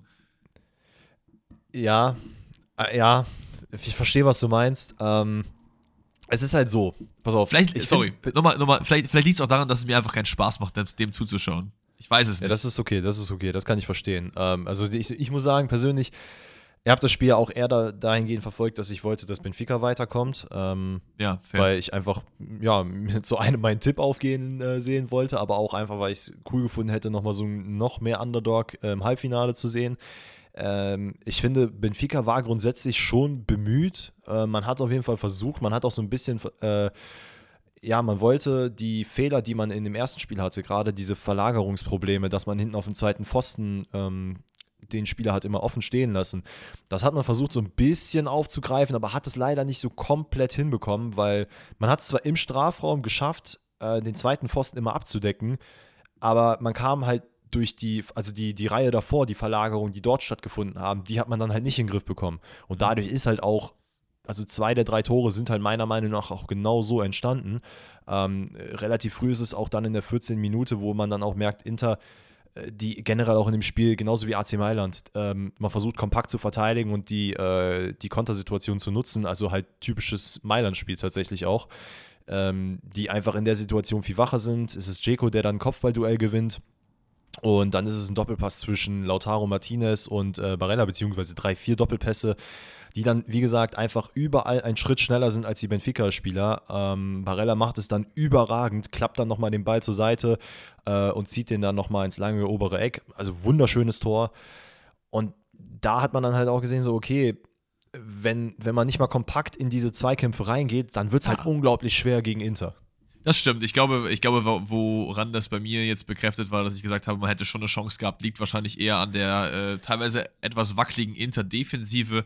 Und ich finde, offensiv hat man es äh, von Benfica-Seiten schon okay gemacht. So. Aber klar, defensiv äh, hatte man da wenig zu bieten. Und gerade wenn Inter halt äh, kompakt steht und auch über beide Lecks gesehen, ähm, ist hier Inter schon der verdiente äh, Sieger der, des Viertelfinals und kommt hier auch verdient weiter. So, das wollte ich gar nicht irgendwie nee, nee, anzweifeln. Aber ich glaube, wie gesagt, bei mir ist es einfach so ein bisschen, dass ich halt dieses, ähm, ich nenne es mal einfach hinten kompakt stehen und mal gucken, was nach vorne geht. Das ist halt nicht so das, was ich halt mir gerne halt anschaue. So. Und da äh, fand ich Benfica in dieser äh, CL-Saison bis dahin äh, echt sehr belebend, gerade auch mit unserem Boy João Mario vorne, äh, Gonzalo Ramos, äh, Rafa, ein paar Wirbel auf Außen, das hat mir einfach ein bisschen besser gefallen und vielleicht nee, natürlich, natürlich. daran. Ja, bin ich komplett bei dir. Ich meine, es ist natürlich dann auch so, was halt auch noch hinzukommt, das kam in den Highlights, glaube ich, auch nicht so gut drüber. Das ist dann eher, wenn man das Spiel gesehen hat, ähm, dass die T, also ohne dir jetzt irgendwie was. Äh, ja gut, ich habe halt Bayern geschaut, ne? Also. Ja, nee, alles gut, alles gut. ähm, deswegen werden wir das Spiel jetzt auch gleich äh, schneller abhaken, aber ich wollte das nur noch mal erwähnt haben, dass ich faszinierend fand, dass Benfica halt die ja sehr, sehr über, also sehr stark über schnelle Spieler kommen. Es gab sehr viele tiefen Pässe, die man machen wollte, also gerade in die Schnittstellen. Und das klappt bei einer Viererkette halt immer ganz gut, weil in der Regel ziehst du einen Außenspieler irgendwie raus oder den Innenverteidiger nach innen und hast dann somit eine Lücke, dass der Außenspieler da reincutten kann. Das kannst du halt gegen Inter nicht machen, weil die halt einfach Fünferkette spielen äh, in dem Spiel und wirklich alles kompakt haben. Und wenn einer rausrückt, ja, dann ist es kein Problem, dann haben wir trotzdem dann eine Viererkette. Ähm, nichtsdestotrotz kommt es dazu, dass Benfica in der 38. Minute ausgleicht. Ähm, und genau da hat das ja funktioniert, was du gesagt hast. Genau, so, ne? genau da muss man auch sagen, also es kam, äh, es kam die Flanke aus dem Haupt Halbfeld auf, ich krieg seinen Namen jetzt, glaube ich, nicht ausgesprochen, Aursnes, also der ja. Norweger, ähm, der dann, ich glaube, mit seinen knappen 1,80, wenn ich mich nicht irre, äh, den Ball einköpft. Was aber auch daran liegt, äh, wenn man nochmal genau hinguckt, ist es so, dass Damian eigentlich, der für ihn zuständig ist, so wie, wie beim Basketball nennt man das Hesitation, also wenn man so andockt ja, ja. und dann aber doch zur Seite geht. Das macht er so ein bisschen mit Dumfries, weil er denkt, okay, alles klar, der hat den, und plötzlich bewegt er sich aus dem Nichts raus Richtung Ball und Dumfries kommt dann halt nicht mehr hinterher, äh, kann dann sich nicht vor den Ball stellen und so geht der Ball halt rein. Und Benfica hat natürlich viel, viel mehr Ballbesitz. Die versuchen vorne was zu machen, aber es ist halt, wie du sagst, dieses kompakte, defensive Verteidigen von Inter. Genau, und dann ist es halt ein, zwei gute Kombinationen, indem man dann einfach den Spielstand auf 2-1 respektive äh, 3-1 erhöht. Erstens eine schöne Kombination über die Marco, der auch äh, echt, glaube ich, auch ein bisschen ja. underrated ist. Ich finde den echt äh, ganz geil. Ist halt auch so ein kleiner Hitzkopf, also, äh, weiß ich nicht, Kolarov 2.0, maybe. Obwohl, er war ja, ja bei der Roma typ. unterwegs. Genau, Dannys Typ, genau. Ähm, Genau, es ist, äh, wie gesagt, angesprochen, die Marco, der Korea im Strafraum bedient, wo man dann auch wieder sagen muss, äh, Benficas Abwehr Korea macht halt, ist gerade reingekommen, macht halt eine Bewegung, dribbelt da zwei Leute aus. Ich meine, er macht super, es ist ein schöner Schlenzer Innenpfosten, aber da fehlt so ein bisschen der Zugriff. Beim 3-1 ist es wieder die Marco. Ähm, Nee, das, nee, das war das 3-1, genau. Das Das, war das 2-1 war genau. die schöne Kombination über Außen, wo die Marco dann Lautaro bedient. So rum. Ich habe mir falsch rum aufgeschrieben, wundervoll. Ja, und spätestens da, aber auch schon davor, war das Ding eigentlich schon durch. Im Ende steht es 3-3. Ich glaube, das wird vor allen Dingen ähm, den äh, Milan-Trainer ärgern, weil die drei Tore dann nochmal zu kassieren, muss jetzt nicht unbedingt sein, so. Ja, Äh, Inter ist aber auch gerade- die zwei, die zwei Tore, ne? Aber Genau, Ja. ja, aber In- Inter ist ja auch gerade in der Liga äh, echt nicht gut unterwegs. Ich äh, glaube auch, dass die, äh, ja, jetzt will ich sagen angenockt, aber ich finde schon, wenn man jetzt auf die Performances schaut, so ähm, glaube ich, dass sich das schon im, im Halbfinale der AC Mailand durchsetzen wird im Milan-Derby. Auf der anderen Seite ist es eben genau das, ein Milan-Derby, was das Ganze auch vielleicht wieder ein bisschen geiler und ein bisschen interessanter macht, weil ein Derby im äh, Halbfinale der Champions League, das gibt es, glaube ich, nicht so super oft. Ja. Ähm, also das ist halt auch der einzige Grund, weswegen ich sage, so, okay, eigentlich fand ich es anfangs nicht cool, aber Genau. es könnte ja. schon geil sein aufgrund der Stimmung. Genau, safe. Das ist auch das, wo ich mir noch so ein bisschen was erhoffe, wo ich mir noch so ein bisschen Überraschung erhoffe, weil wenn ich einfach nur auf die beiden Mannschaften gucke, sehe ich halt Milan, die nicht so gut performen diese Zelle. Also die spielen okay. Ich meine, was kann, man, was kann man sagen? Die sind im Halbfinale so. Also offensichtlich performen sie gut Ja, ja. so. Aber du verstehst, was ich meine. Es ist jetzt kein, äh, kein himmelhoch hurra schreiender Fußball. Und Inter bei dem genau dasselbe ist. Also vielleicht gibt das Derby da vielleicht nochmal so einen geilen Charakter. Wir haben aber noch zwei Tore, die wir auf jeden Fall äh, nicht vernachlässigen wollen. Wie gesagt, Ding ist schon durch, aber es gibt noch einen Freistoß von links, der, äh, glaube ich, auf Antonius Silvas Kopf geht, der dann den Ball unerreichbar für Onana ins Tor einköpft. Und äh, Peter Musa verkürzt dann nochmal auf 3 zu 3 nach einer Reingabe von, ich, war es Rafa? Ich, ich weiß es nicht mehr genau. Nee, es war umgekehrt. Es war Musa hat den Ball reingebracht und Grimaldo hat den, glaube ich, reingeschossen. Nee, Peter Musa ist auf jeden Fall der Torschütze im Endeffekt, aber ähm, Oder ja, war es umgekehrt, auf dass jeden es dann Fall- Grimaldo ein, eingeflankt hat? Wahrscheinlich war es dann Grimaldo. Ähm, ich finde, Benfica hat sich hier nicht äh, schlecht verkauft. Generell in der gesamten CL-Saison so ein bisschen das Underdog-Team gewesen, wo man auf jeden Fall Respekt auf deren Namen legen sollte. Aber äh, Inter ist doch über beide Legs verdient weiter und äh, ist im Halbfinale. Ja, das da gehe ich auch komplett mit. Ähm, Gut. Und warte mal, ich will jetzt gerade noch gucken, ob es tatsächlich. Ah, nee, es, ach, ich brauche jetzt 100 Jahre, bis ich irgendwas gefunden habe. Deswegen würde ich sagen, kommen wir einfach zum FC Hollywood. Wundervoll. Also, dann äh, würde ich sagen, übernehme ich mal wieder die Führung. Erstmal hat der liebe Timo mir ein Bild geschickt auf Instagram. Und das Bild geht an dich, lieber Dennis, denn Timo war im Stadion und hat ein Bild gemacht von einem Banner, was oben auf der zweiten Reihe der Allianz Arena hing. Und das, das Banner heißt Oliver Kahn Fanclub. Voll geil. Alter. Junge. Was, Nice. was ein. Junge, was sind da für Leute Ey, am Start? Moment mal, Moment mal. Haben wir nicht irgendwann mal darüber geredet? Wie krass Ob's das wäre, wenn es so es gäbe? Oder ob es Fans Ja. Oliver. Ich glaube, das haben wir auch abseits vom Podcast mal besprochen. Ey, ich schick dir gleich das Bild rüber. Es ist auf jeden Fall sehr, sehr lustig. Ähm, das wollte ich nur von vorne weg sagen. Ähm, dann würde ich sagen, fangen wir mal von vorne an. Also, erstmal, Schiedsrichter. Haben wir eben schon drüber geredet. Ähm, viele Leute haben mir geschrieben und haben gesagt, äh, auch Podcast-Zuhörer natürlich, ey, äh, es lag hier am Schiri, äh, Bayern hätte hier mehr holen können. Stimme ich nicht zu. Der Schiri hat eine bodenlose Performance gemacht, aber ich fand gar nicht, dass er so Bayern zugewandt gepfiff, äh, Bayern abgewandt gepfiffen hat, sondern ich fand, er war einfach schlecht. Also, der hatte Ja. keine klare Linie. Ich finde nicht, dass er jetzt äh, nur für City gepfiffen hat und äh, nicht für Bayern, sondern teilweise komische Fehlentscheidungen. Ähm, teilweise das Spiel überhaupt nicht auf dem Schirm gehabt, sehr unsicher gewirkt, äh, auch Unsicherheit ins Spiel reingebracht, wo überhaupt keine Unsicherheit nötig gewesen wäre. Ja, Bayern Das, Leistung. das finde ganz kurz, das finde ich, das finde ich auch so ein bisschen abseits von den ganzen, äh, von den ganzen Elfmeter-Geschichten. Also was da teilweise für V-Spiele gepfiffen wurden, wo ich mir dann zum einen dachte, also das, ich erinnere jetzt mich gerade an diese eine Musiala-Geschichte kurz vorm 16er, wo nichts gepfiffen wurde. Dann werden aber Sachen gefault, dass der Zweikampf zwischen Pavard und Grealish, wo halt wirklich normaler Körperzweikampf ist. Und Ja. das wird gepfiffen. Also es war wirklich ein sehr, sehr großes Durcheinander. Das sind zwei perfekte Szenen, die, die das eigentlich widerspiegeln. Das ist auch genau das, was, was ich halt so kritisieren würde. Es ist okay, wenn du kleinlich bist und es ist okay, wenn du viel laufen lässt. Was nicht okay ist, dass du es halt komplett switcht die ganze Zeit. Dadurch kommt halt immer dann diese, diese Aufnahme zustande, dass, dass man halt denkt, er ist irgendwie einer Mannschaft zugewandt, aber er hat es einfach nur nicht richtig hinbekommen, eine klare Linie dazu führen. Das ist eigentlich genau das, was ein Schiedsrichter halt in so einem großen Spiel halt machen muss. So. Also ich will auch gar nicht gegen ihn persönlich gehen. Vielleicht hat er irgendwie einfach keinen guten Tag gehabt so. Ähm, aber ich meine mich zu erinnern, dass er, gerade er, auch generell eher zu, dazu neigt, eben keine klare Linie zu haben. Aber weg vom Schiri, das war das Letzte, was ich dazu sagen werde, außer halt, wir reden noch über irgendwelche äh, Entscheidungen spezifisch jetzt erstmal zur Bayern-Leistung. Ich fand, Bayern hat eigentlich ähm, kein schlechtes Spiel gemacht. Man hat zwar Mhm. in der Offensive äh, war man auf jeden Fall nicht zwingend genug und wurde dann äh, dementsprechend auch in der Defensive dann von City bestraft, aber ich fand so die ersten, die erste Halbzeit, könnte ich ja mal so als, als, als Marke nehmen, hat man es eigentlich ganz gut gemacht. Also man kann jetzt hier auch nicht erwarten, dass hier das große Feuerwerk äh, abgebrannt wird und man direkt 2-3-0 in Führung geht und dann, ah, das Comeback ist sofort von Anfang an da, sondern man muss sich erstmal so ein bisschen reintasten. wo natürlich auch der Schiri sein ursprüngliches getan hat mit dieser ganzen Unruhe. Ähm, ja, die erste Szene, über die wir mal reden, würde ich sagen, ist die rote Karte gegen Upamecano. Also, ähm, es ist so, Bayern hat den Ball, spielt vorne irgendwie rum, dann ist es, glaube ich, Musiala, der gefoult wird. In meinen Augen war es ein Foul, aber äh, ist ja dann äh, egal eigentlich. Mhm. Dann gibt es einen Konter von City. Es ist eine Abseitsposition. Ja, es ist, es, im Endeffekt ist es knapper, als man denkt, aber der, der Assistent sieht sofort, es ist eine Abseitsposition.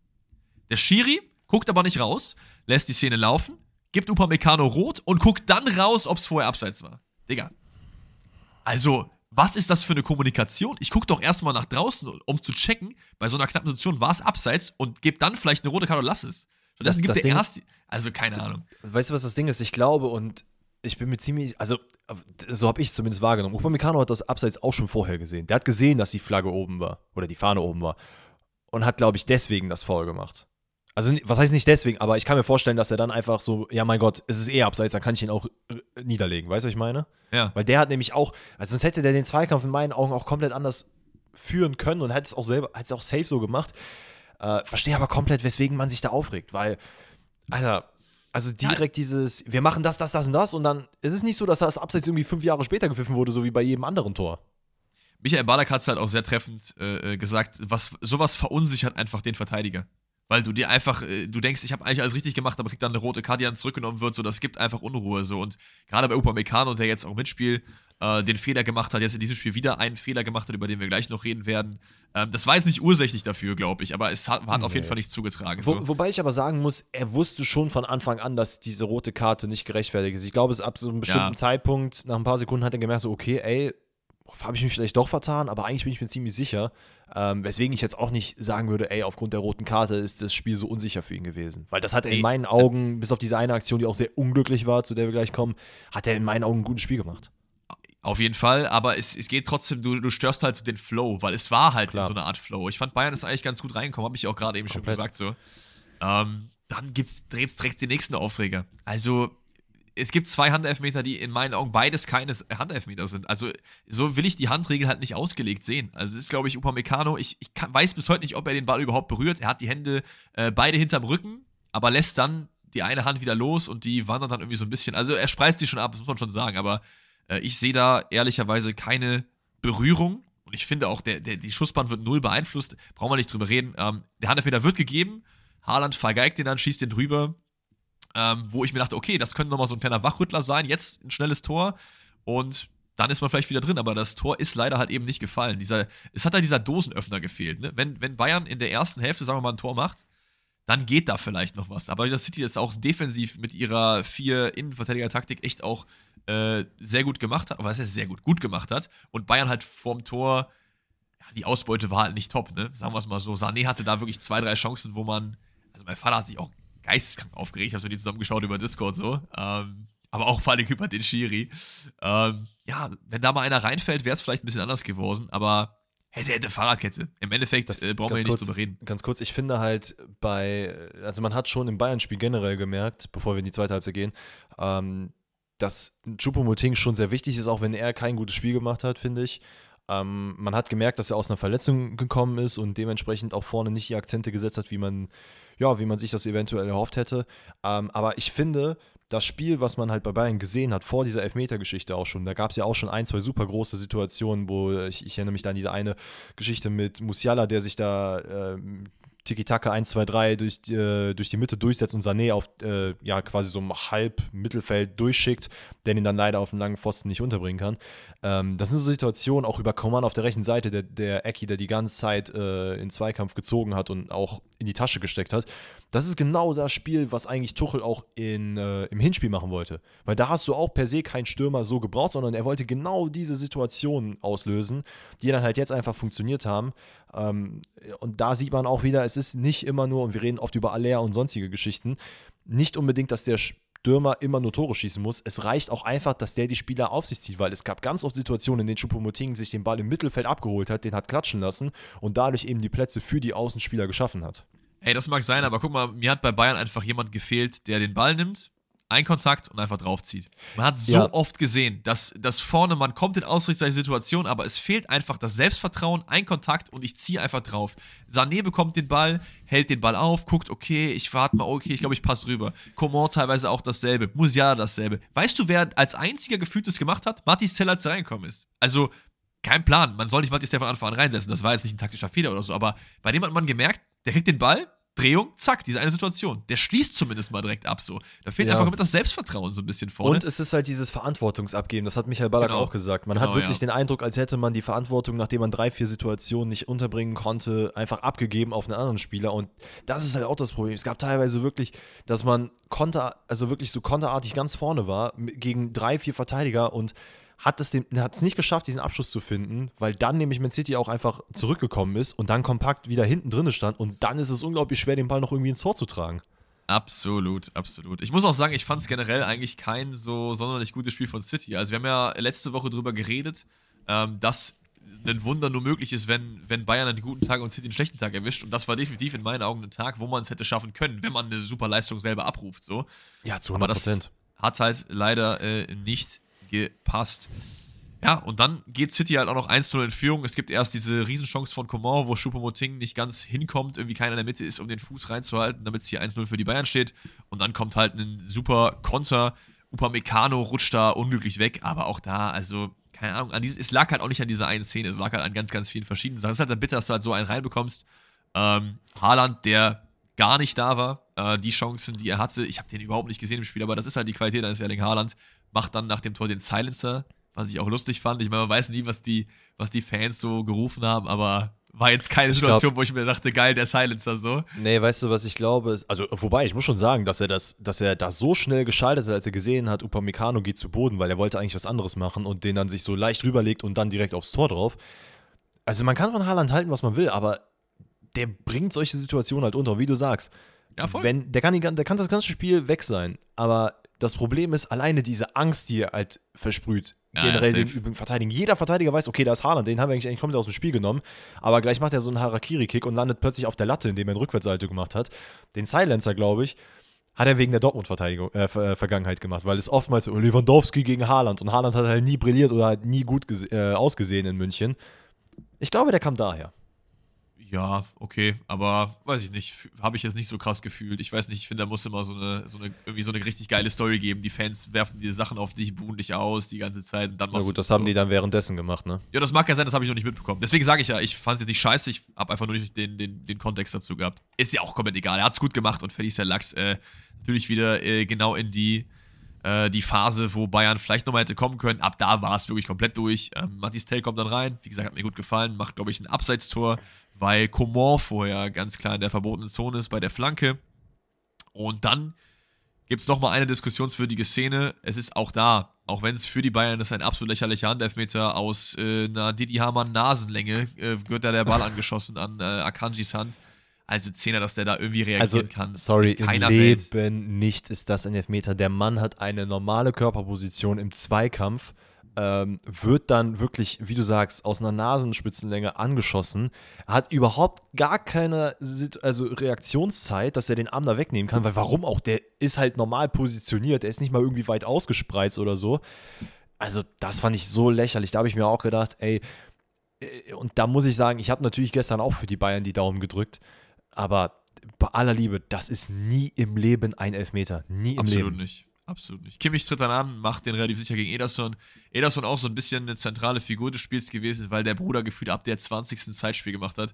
Ich muss auch sagen, das Ding war doch, also ich weiß nicht, Also- ob das jetzt irgendwie mein, mein, mein falsches Empfinden war, aber das Ding war doch relativ schnell gegessen. Sagen wir mal so 80., 85. war doch schon klar, hier passiert gar nichts mehr. Trotzdem wird die ganze Zeit konstant auf Zeit gespielt, an die Eckfahne gegangen, dachte, Das fand ich so maximal lächerlich, als dann Grealish und so nach hinten da gegangen sind und sich da hinten mit, äh, mit Alvarez da die Ecke dazu gemacht haben. Da habe ich mir auch gedacht, so Leute, ist das euer Ernst? Das braucht, das habt ihr doch überhaupt nicht nötig. Weil es Nein, ist ich jetzt nicht so, als würde Bayern durch diesen Elfmeter einen krassen Push bekommen haben, weil in meinen Augen gab es das nicht. Also Bayern hat auch schon im Kopf damit abgeschrieben, dass das Spiel Absolut. gewonnen werden könnte. Absolut. Und dass sie dann damit anfangen, fand ich so trashig. Ja, Ähm, noch eine Folge Didi Hamann Trash TV, denn nach dem Spiel hat er gesagt, ähm, ich glaube, der genaue Wortlaut war irgendwie so, dass Manet vor Müller eingewechselt wird, äh, als Bayern-Legende ist schon extrem bezeichnet. Meine Müller wird kein Herren, Spiel ey. mehr unter Tuchel machen. Digga, was braucht es eigentlich? Leute, wir appellieren an euch. Seid nicht klickgeil. Geht nicht auf diese Clickbait-Sachen drauf, weil deswegen ist Didi Hamann noch Experte bei Sky, weil der halt Klicks bringt so. Inhaltlich kann der überhaupt nichts vorweisen in meinen Augen. So viel Bullshit, je nachdem, wann wer eingewechselt wird. Also, come on, ey. Also Leute, ihr merkt auf jeden Fall, Didi Hamann und äh, Alex werden niemals Freunde sein. Das heißt, wir Nee. werden wahrscheinlich auch niemals bei Sky 90 als Gäste vorkommen oder Das so. Ist, das ist gar kein Problem. Ey, come, come on, ich, ich gebe jedem eine zweite Chance, ne? Wenn Didi Hamann nächstes Jahr komplett New Year, New Me macht so und einfach äh, vernünftige Analysen, weil der hat ja Ahnung. Der hat wahrscheinlich in der Essenz mehr Ahnung als wir beide zusammen, aber es ist einfach in meinen Augen sehr viel Kalkül und äh, äh, äh, Aussagen platzieren, sage ich mal, weil das kannst du mir nicht erzählen, dass wenn, wenn ein Müller fünf Minuten später reinkommt als Manet, dass daraus eine Story gemacht wird, oh, die Legende Müller kommt später als Manet, der ja Sané geschlagen hat, deswegen, das geht ja gar nicht fit, Müller macht kein Spiel mehr für Tuchel, hä? Das ist, das ist auch so ein Ding. Bayern München sagt es, Sané sagt es, Mané sagt es, alle sagen es. Das Ding war scheiße, es ist abgehakt, er hat seine Ja. Strafe bekommen, seine 350.000 Euro oder wie viel das waren, Spiel suspendiert und fertig ist der Lachs. Wir müssen weitermachen. So jeder hat es gesagt. Und dass da vielleicht ist da noch ein bisschen böses Blut zwischen Sané und Mané, aber wir haben das in letz- wir haben das nur abseits der äh, Podcast Folge mal kurz angesprochen, weil es keine Zeit gefunden hat. Aber Sané ist ja sogar noch wohl zu den Bossen gegangen und hat gesagt, ey, es ist okay, es ist scheiße gewesen, aber für mich ist die Sache abgehakt. Noch was, dann wird ja Sané ausgewechselt für Mané. Ne? Mané hält so beide Hände hoch, gibt halt so 10, ne? Ja. Und Man, Sané hält halt eine Hand unten hin und dann schlägt Mané halt mit einer Hand von seinen Ja. zwei auf Sanés Hand. Lese ich da eben eine Storyline bei Sky. Äh, äh, Mané will 10 geben, aber Sané gibt nur 5. War so eine Headline, wo ich mir dachte, Jungs, habt ihr nichts Besseres zu tun als sowas? Insbesondere, wenn man sich die Interviews nach dem Spiel anguckt, die auch Sané im englischen Fernsehen tatsächlich gegeben hat. Das war eine sehr spontane Aktion von ihm, aber da hat er auch gesagt, er fuckt sich halt über sich selber ab und es ist unglaublich frustrierend und nervtötend, dass er die Bälle, die er hätte reinmachen müssen, nicht reingemacht hat. Gegen seinen Ex-Verein. Absolut. Also das Absolut. ist komplett verständlich. Dann Aber wird er ausgewechselt und ey, ganz ehrlich, jeder Spieler, der irgendwie äh, dann noch ein bisschen Energie hat, um das Spiel äh, um, rumzureißen und Bock darauf hat und dann ausgewechselt wird, plus diese ganze Situation, dass du nicht triffst, ey, dann bist du natürlich abgefuckt. Da muss ich jetzt nicht noch äh, Mané noch ein Küsschen links rechts geben, damit er absolut. eingewechselt wird. Ich will, Also- ich will halt eher so ein bisschen auf dieses Mediendings drauf. Leute, äh, guckt euch wirklich an, äh, wo ihr eure Informationen herholt und wie die, die Artikel dort geschrieben sind, wie das gemacht ist. Ich kann da nur elf Freunde zum Beispiel empfehlen. Dickes Shoutout ist auch hier unbezahlte Werbung. Ich äh, lese deren, deren Hefte oft. Das ist wirklich richtig, richtig geiler Fußball-Content so und was teilweise gerade so Sport 1 oder so äh, äh, machen mit Headlines und so weiter und so fort. Ah, weiß ich nicht. Fühle ich, fühle ich echt nicht. Also wir wollen heißt natürlich nicht, dass es nicht wieder besser werden kann, ne? Also genau, ich- wir wollen aber jetzt auch nicht sagen, dass natürlich alles, was die Genau, äh, genau, ja. angesprochenen Medien machen, dass das irgendwie kacke ist, keine Frage. Es gibt natürlich, wir haben auch schon hier und da mal vielleicht ein bisschen krass überspitzteren Titel oder so genommen. Aber Klar. wie gesagt, wir wollen darüber appellieren. Wir sind ja auch nicht das Nonplusultra. Also wenn Ey, ihr uns als Medium nimmt und dann noch was anderes, dann ist das vollkommen okay. Guck mal, wir sind sowieso ja keine Experten bei Sport 1, die sagen ja auch, sie sind Experten, da muss auch schon ein Experte drin sein, finde ich. Ähm, aber ein bisschen was ist auch immer okay, dass man mal vielleicht so ein Hot Take drin hat, dass man sagt, ey, Inter hat es nicht verdient, ins äh, Halbfinale zu kommen oder so. Ne? Das, was ich zum Beispiel jetzt gesagt habe, das gehört ja auch zum Fußball dazu. Man muss ja auch nicht immer alles komplett neutral betrachten, so. Aber was mir halt wirklich auf den Sack geht, ist halt so dieses komplett, ich schreibe alles, was ich schreibe, nur dafür, damit es geklickt wird. Ich mache aus jedem, äh, jeder Mücke einen Elefant und das fühle ich einfach nicht. Ich würde aber sagen, wir machen dieses ganze Medienthema zu. Da haben wir auch jetzt schon sehr viel äh, äh, Zeit mit verbracht und machen auch das äh, CL-Spiel zu. Denn City kommt hier verdient weiter. Ähm, ich würde fast sagen, ja, ich würde sagen, alle äh, Halbfinalisten sind eigentlich verdient in ihren Lecks weitergekommen. Manche mehr natürlich, manche weniger. Aber ja, äh, CL können wir damit zumachen. Hast du noch irgendwas, was du zum Viertelfinale loswerden möchtest? Mm, nee, tatsächlich nicht. Einzig, naja, wobei eigentlich müssten wir die. Äh, Wobei doch, ich würde gerne deine Meinung dazu wissen, ganz kurz nochmal beim Bayern-Spiel, diese Kimmich-Gündogan-Situation. Ja, Wie, hast, wie hast also- du die wahrgenommen? keine Ahnung, ich, ich, ich finde Kimmich kommt natürlich nicht so sympathisch rüber, aber was Kimmich hat, ist halt Feuer und Feuer ist eigentlich doch immer geil. Also äh, Gündogan sperrt da irgendwie den Ball und Kimmich äh, tritt ihm halt den Ball so ein bisschen weg, weil er einfach weiterspielen will. So. Und, Aber das Spiel ist ja also, abgepfiffen. Ja, Es war ja abgepfiffen und Kimmich kommt dahin Und Gündogan will gerade aufstehen und der gibt ihm halt nochmal so zwei Kicks gegen den Ball und hat ihn wohl auch äh, irgendwo am, also dadurch irgendwie so mit dem Ball im Gesicht ähm, getroffen. Gut, Weil ich muss sagen, ich fand ich das nicht geil. Ja, ich muss sagen, ich habe mir die Szene jetzt nicht nochmal angeguckt, weil das für mich gar nicht so ein großes Ding war. Also, ich habe das einfach gesehen, dachte mir so, okay, also klar, Kimmich muss das nicht machen, safe nicht, aber das war für mich innerhalb von fünf Sekunden gegessen. Vielleicht war es irgendwie anders, vielleicht hat er ihn da getroffen, das war irgendwie unsportlich. Ich muss ehrlich gesagt sagen, ohne jetzt irgendwie Partei ergreifen zu wollen, ich habe es nicht nochmal gesehen. Ich weiß es nicht. Das ist ja vollkommen okay. Nee, deswegen wollte ich dich fragen, aber es ist auch vollkommen, voll, vollkommen fein. Aber Ich es ist halt, also, wenn du es mir jetzt so erklärst, es passt halt schon zu Kimmich so, ne? Ja, natürlich, ey, wir, wir haben ja auch oft gesagt, wir finden es geil, wenn die Leute so ein bisschen Feuer geben und so. Und ich finde es auch okay, dass Gündogan da aufsteht und sagt, ey, hör mal, Kimmich, fass dich mal. So, nur weil Ja, ich sonst immer ruhig bin, heißt es das nicht, dass ich jetzt ruhig sein muss. Ja, ist doch, ist doch alles, alles im Rahmen. Solange er ihn da nicht tritt oder so, das wäre ja komplett unnötig gewesen, aber naja, ist es okay. Ist es okay. Ich kann auf jeden Fall den Frust verstehen, der da herrscht. Gut, dann würde ich sagen, äh, machen wir die CL zu. Wir haben auf jeden Fall noch einige Fragen auf der Agenda, die ihr eingeschickt habt, sowohl über Spotify als auch über meinen Story-Sticker auf Instagram. Denkt dran, äh, falls ihr das machen wollt, entweder immer in der Montagsfolge über den äh, Sticker im Spotify QA, falls ihr auf Spotify hört, falls ihr bei Apple Music oder Amazon Music oder Deezer oder was auch immer am Start seid, gerne auch in meiner Instagram-Story unter Sadboy Slim. Immer donnerstags so zwischen 10 und 12 Uhr geht ihr da online. Da könnt ihr eure Fragen einsenden. Wir haben uns ein paar nette rausgepickt. Ähm, ich würde sagen, wir starten erstmal mit den Fragen, die sich noch so ein bisschen in die CL-Kategorie reinschieben und gehen dann zu den anderen rüber. Die erste Frage kommt von ihm Anton und er fragt: Ey Leute, alle deutschen CL-Mannschaften sind raus. Für wen drückt ihr denn jetzt die Daumen? Für wen drücken wir die Daumen, Danny? Also ich muss ehrlich sagen, ich drücke gar keinem die Daumen. Ich habe nach Dortmund generell aufgehört, jemandem die Daumen zu drücken. Du hast halt eben noch gesagt, du hast Bayern die Daumen gedrückt. War äh, Wortlaut. ja, okay, okay. Das, ja, das, in dem Moment, als ich gesagt habe, habe ich mir auch gedacht, Moment mal, habe ich das nicht gerade gesagt? Ähm, nee, aber also ich muss ehrlich sagen, dem einzigen Verein, wo ich jetzt sagen würde, ey, das fände ich geil irgendwo, wenn sie es schaffen, aber ich bin davon nicht überzeugt, dass es klappt, wäre AC Mailand. Und das auch nur so, weil wir halt Rafael Leao-Fan sind und ich glaube, es ist auch von der Story her ganz geil, dass nachdem AC Mailand letztes Jahr äh, den Scudetto gewonnen hat, jetzt im Champions League Halbfinale steht, ist einfach dass der italienische Fußball wieder auf dem Zettel der Menschen ist, das finde ich eigentlich ganz geil und ich fände es noch krasser, wenn AC Mailand das holen würde. Alles in allem wäre es dann, na, eigentlich auch da kann man nicht sagen, es wäre unverdient, weil also, du hast halt Wenn du, das Ding am Ende, gewonnen, so, ne? wenn du das Ding am Endeffekt gewinnst, es ist ein Turnier, dann ist es auch verdient. Fertig. Also, Ja. so oft ich jetzt auch schon gesagt habe, mir gefällt das und das nicht, die Leistung war nicht top. Im Endeffekt, wenn du weiterkommst, hast du, hast du halt recht so. Und wenn du am Ende Ja. den Titel in der Hand hältst, dann ist es auch in Ordnung. Also Ähm, ich drücke, wie gesagt, AC Mailand wegen Leao und wegen Tomori, den ich übrigens auch nochmal hervorheben wollte, der ein sehr geiles Spiel gemacht hat und sehr underrated ist. Ähm, falls für die fragen, äh, wer ist underrated Spieler von euch, da habt ihr es gehört, Fikayo Tomori. Safe. Ich finde vom Kader her hat Milan auf jeden Fall die geil. äh, Theo Hernandez ist auch noch da, den ich übertrieben fühle. Ich finde Magnon ist ein echt nicer Keeper. Ähm, also da gibt es viele Leute, die man führen kann. Ist, bei mir ist so ein bisschen Ausschussverfahren. Real finde ich todeslangweilig. Seriensieger, gerade in der CL. Ähm, ja, wie gesagt, Bayern, Bundesliga. ähm, ist nicht so geil. Wisst, wisst ihr, glaube ich, alle äh, zur Genüge. Äh, City ist City. Brauchen wir nicht drüber reden. Nicht, weil die Bayern rausgeschmissen haben. Ich bin niemand, der so einen Grudge hat und sagt, ey, die haben uns rausgeschmissen. Da, da, äh, da will ich nicht jetzt weiterkommen. So bin ich nicht. Also, keine Ahnung. Aber City ist halt City. Und Inter spielt halt nicht geilen Fußball. Erinnert mich so ein bisschen an äh, Chelsea 2012, so diese Ära Mourinho-Style.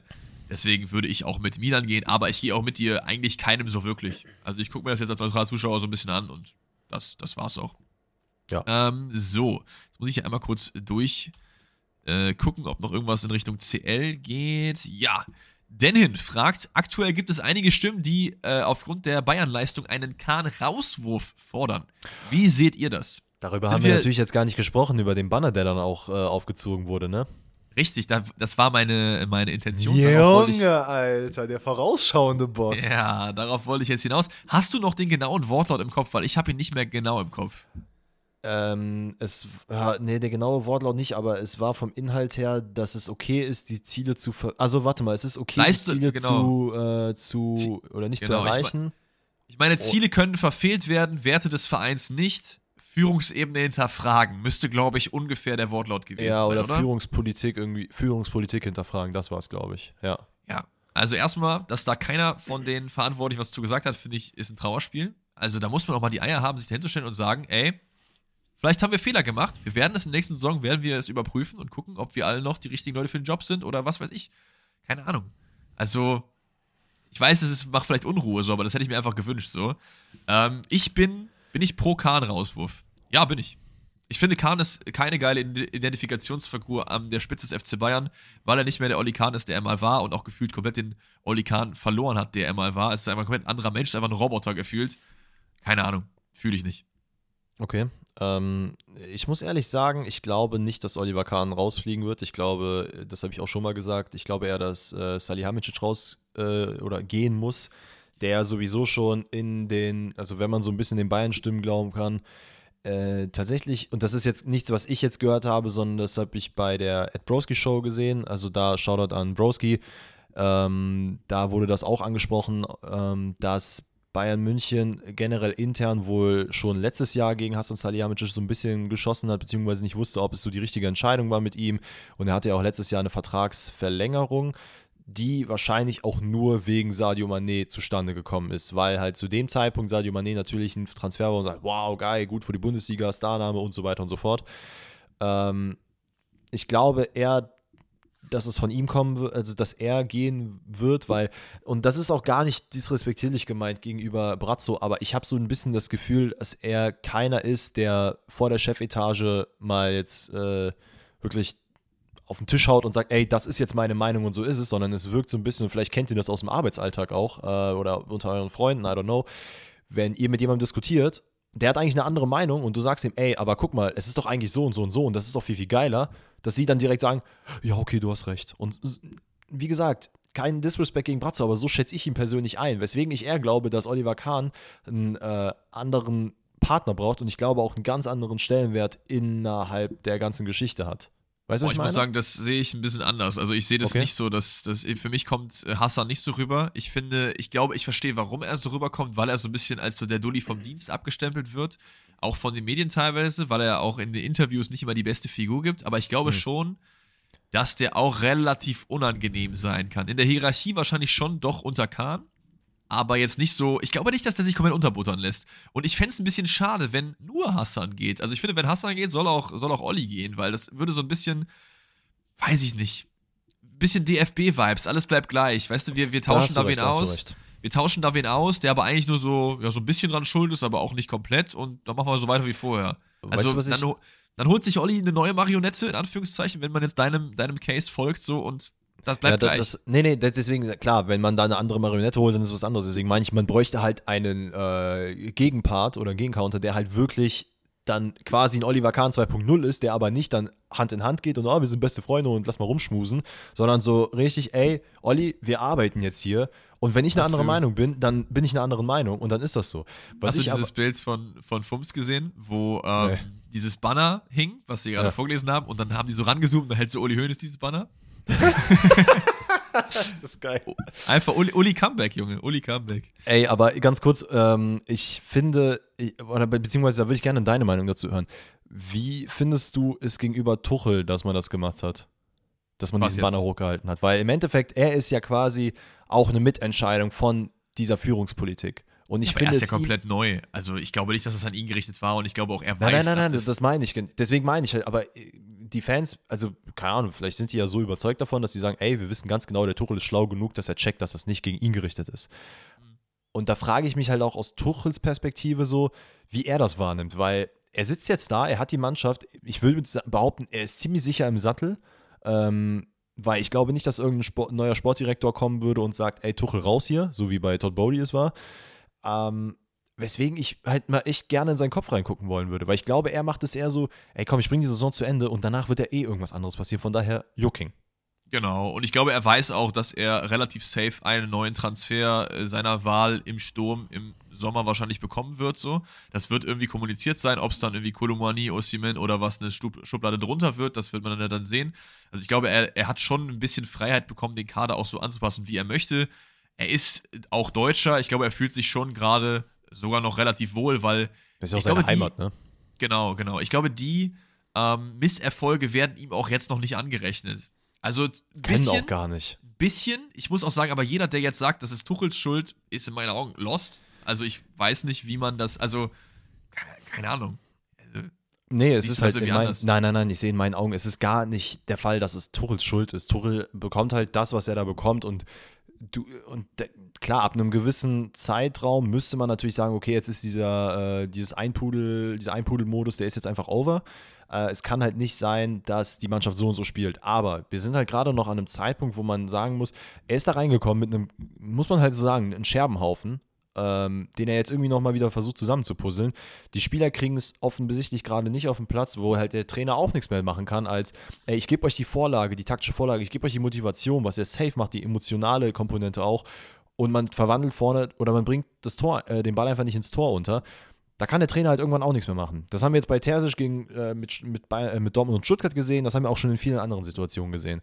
Und ja. deswegen glaube ich auch, und das würde mich dann, also das ist so mein Abschlussding. Ich glaube tatsächlich, wenn jetzt im Sommer Tuchel, weil da kam nämlich auch ab und zu die Frage, wie lange Tuchel bleibt, was eigentlich, ne, Leute, eigentlich beruhigt euch, aber um die Frage trotzdem ein bisschen zu antworten, ich glaube, es wird eine harte, also es muss wirklich einen harten Talk geben innerhalb von Bayern im Sommer, wo man dann sagt, okay, Oli Kahn, Brazzo, machen wir damit jetzt weiter? Sind die jetzt quasi, stehen die über den Trainer und die haben alles zu entscheiden? Äh, wenn ja, dann glaube ich nicht, dass Tuchel seinen äh, riesengroßen geilen Stürmer bekommt, den er sich wünscht, weil ich mir ziemlich ja. sicher bin, dass äh, Brazzo auch darauf, also überleg mal, wenn Mané jetzt hätte, äh, wenn der jetzt irgendwie rausgeschmissen worden wäre, dann wäre Brazzo aber direkt mal hinterher, weil dann wäre so, ey Brazzo, die, du, du holst uns so einen Hampel daran, was soll das?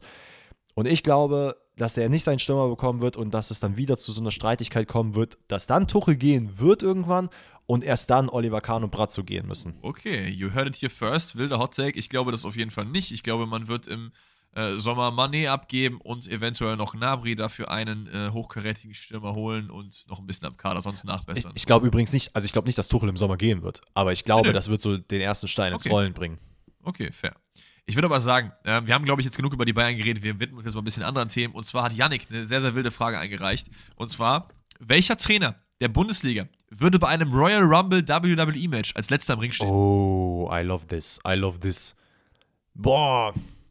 Also, ich würde oh, sagen, Jungs, wir gehen mal die Ich hätte mich natürlich ganz wund getroffen, mich als alten Wrestling-Fan. Ich würde sagen, wir gehen mal die Vereine durch und kicken jetzt erstmal alle raus, die keine Chance haben, oder? Ja. Also, Hertha, Paul Dardai. Hat er eine Chance, das zu gewinnen? Nee, Paul Dardai, Ne, ich glaube nicht. Ich glaube, Paul Dada hat wirklich ein paar dreckige Tricks drauf. Den würde ich nicht Meinst komplett. Du? Der wird nicht bis zum Ende bleiben. Aber der ist so einer, der fliegt jetzt nicht wie Leute, die jetzt Wrestling gucken, wissen, so Santino Marella-mäßig direkt raus, sondern die kommen so, machen vielleicht zwei, drei Runden und dann. Den würde ich erstmal okay. drin behalten. Okay, also Dada behalten wir erstmal drin, aber Reis schmeißen wir raus, oder? Ich meine, der kann auch, glaube ich, was, aber ja, wir können jetzt nicht alle drin lassen, dann, weißt dann kommen wir nicht weiter. Weißt du, was das Ding ist bei Thomas Reis, glaube ich? Er wirkt so, als könnte er dir einen auf, eins auf die Nase geben und ist bestimmt auch kräftig. Aber ich glaube, der ist so ein Mitkader. Also für, für dich, äh, Mitkader sind Leute, die halt nicht im Main Event stehen und halt, keine Ahnung, Hulk Hogan gegen sonst wem sind, sondern ja. eher so, okay, wir machen mal hier vielleicht ein Match oder ich bin dafür da, damit andere besser aussehen. Okay. Und ich glaube, das ist Thomas Reis. Okay, dann behalten wir da den Reis im Hinterkopf, aber Höhnes, keine Chance. Nee, äh, Letsch. Der, der, fliegt direkt. Keine Chance. Enrico Maaßen, gar nicht böse gemeint, aber der ist halt 1,50 Meter.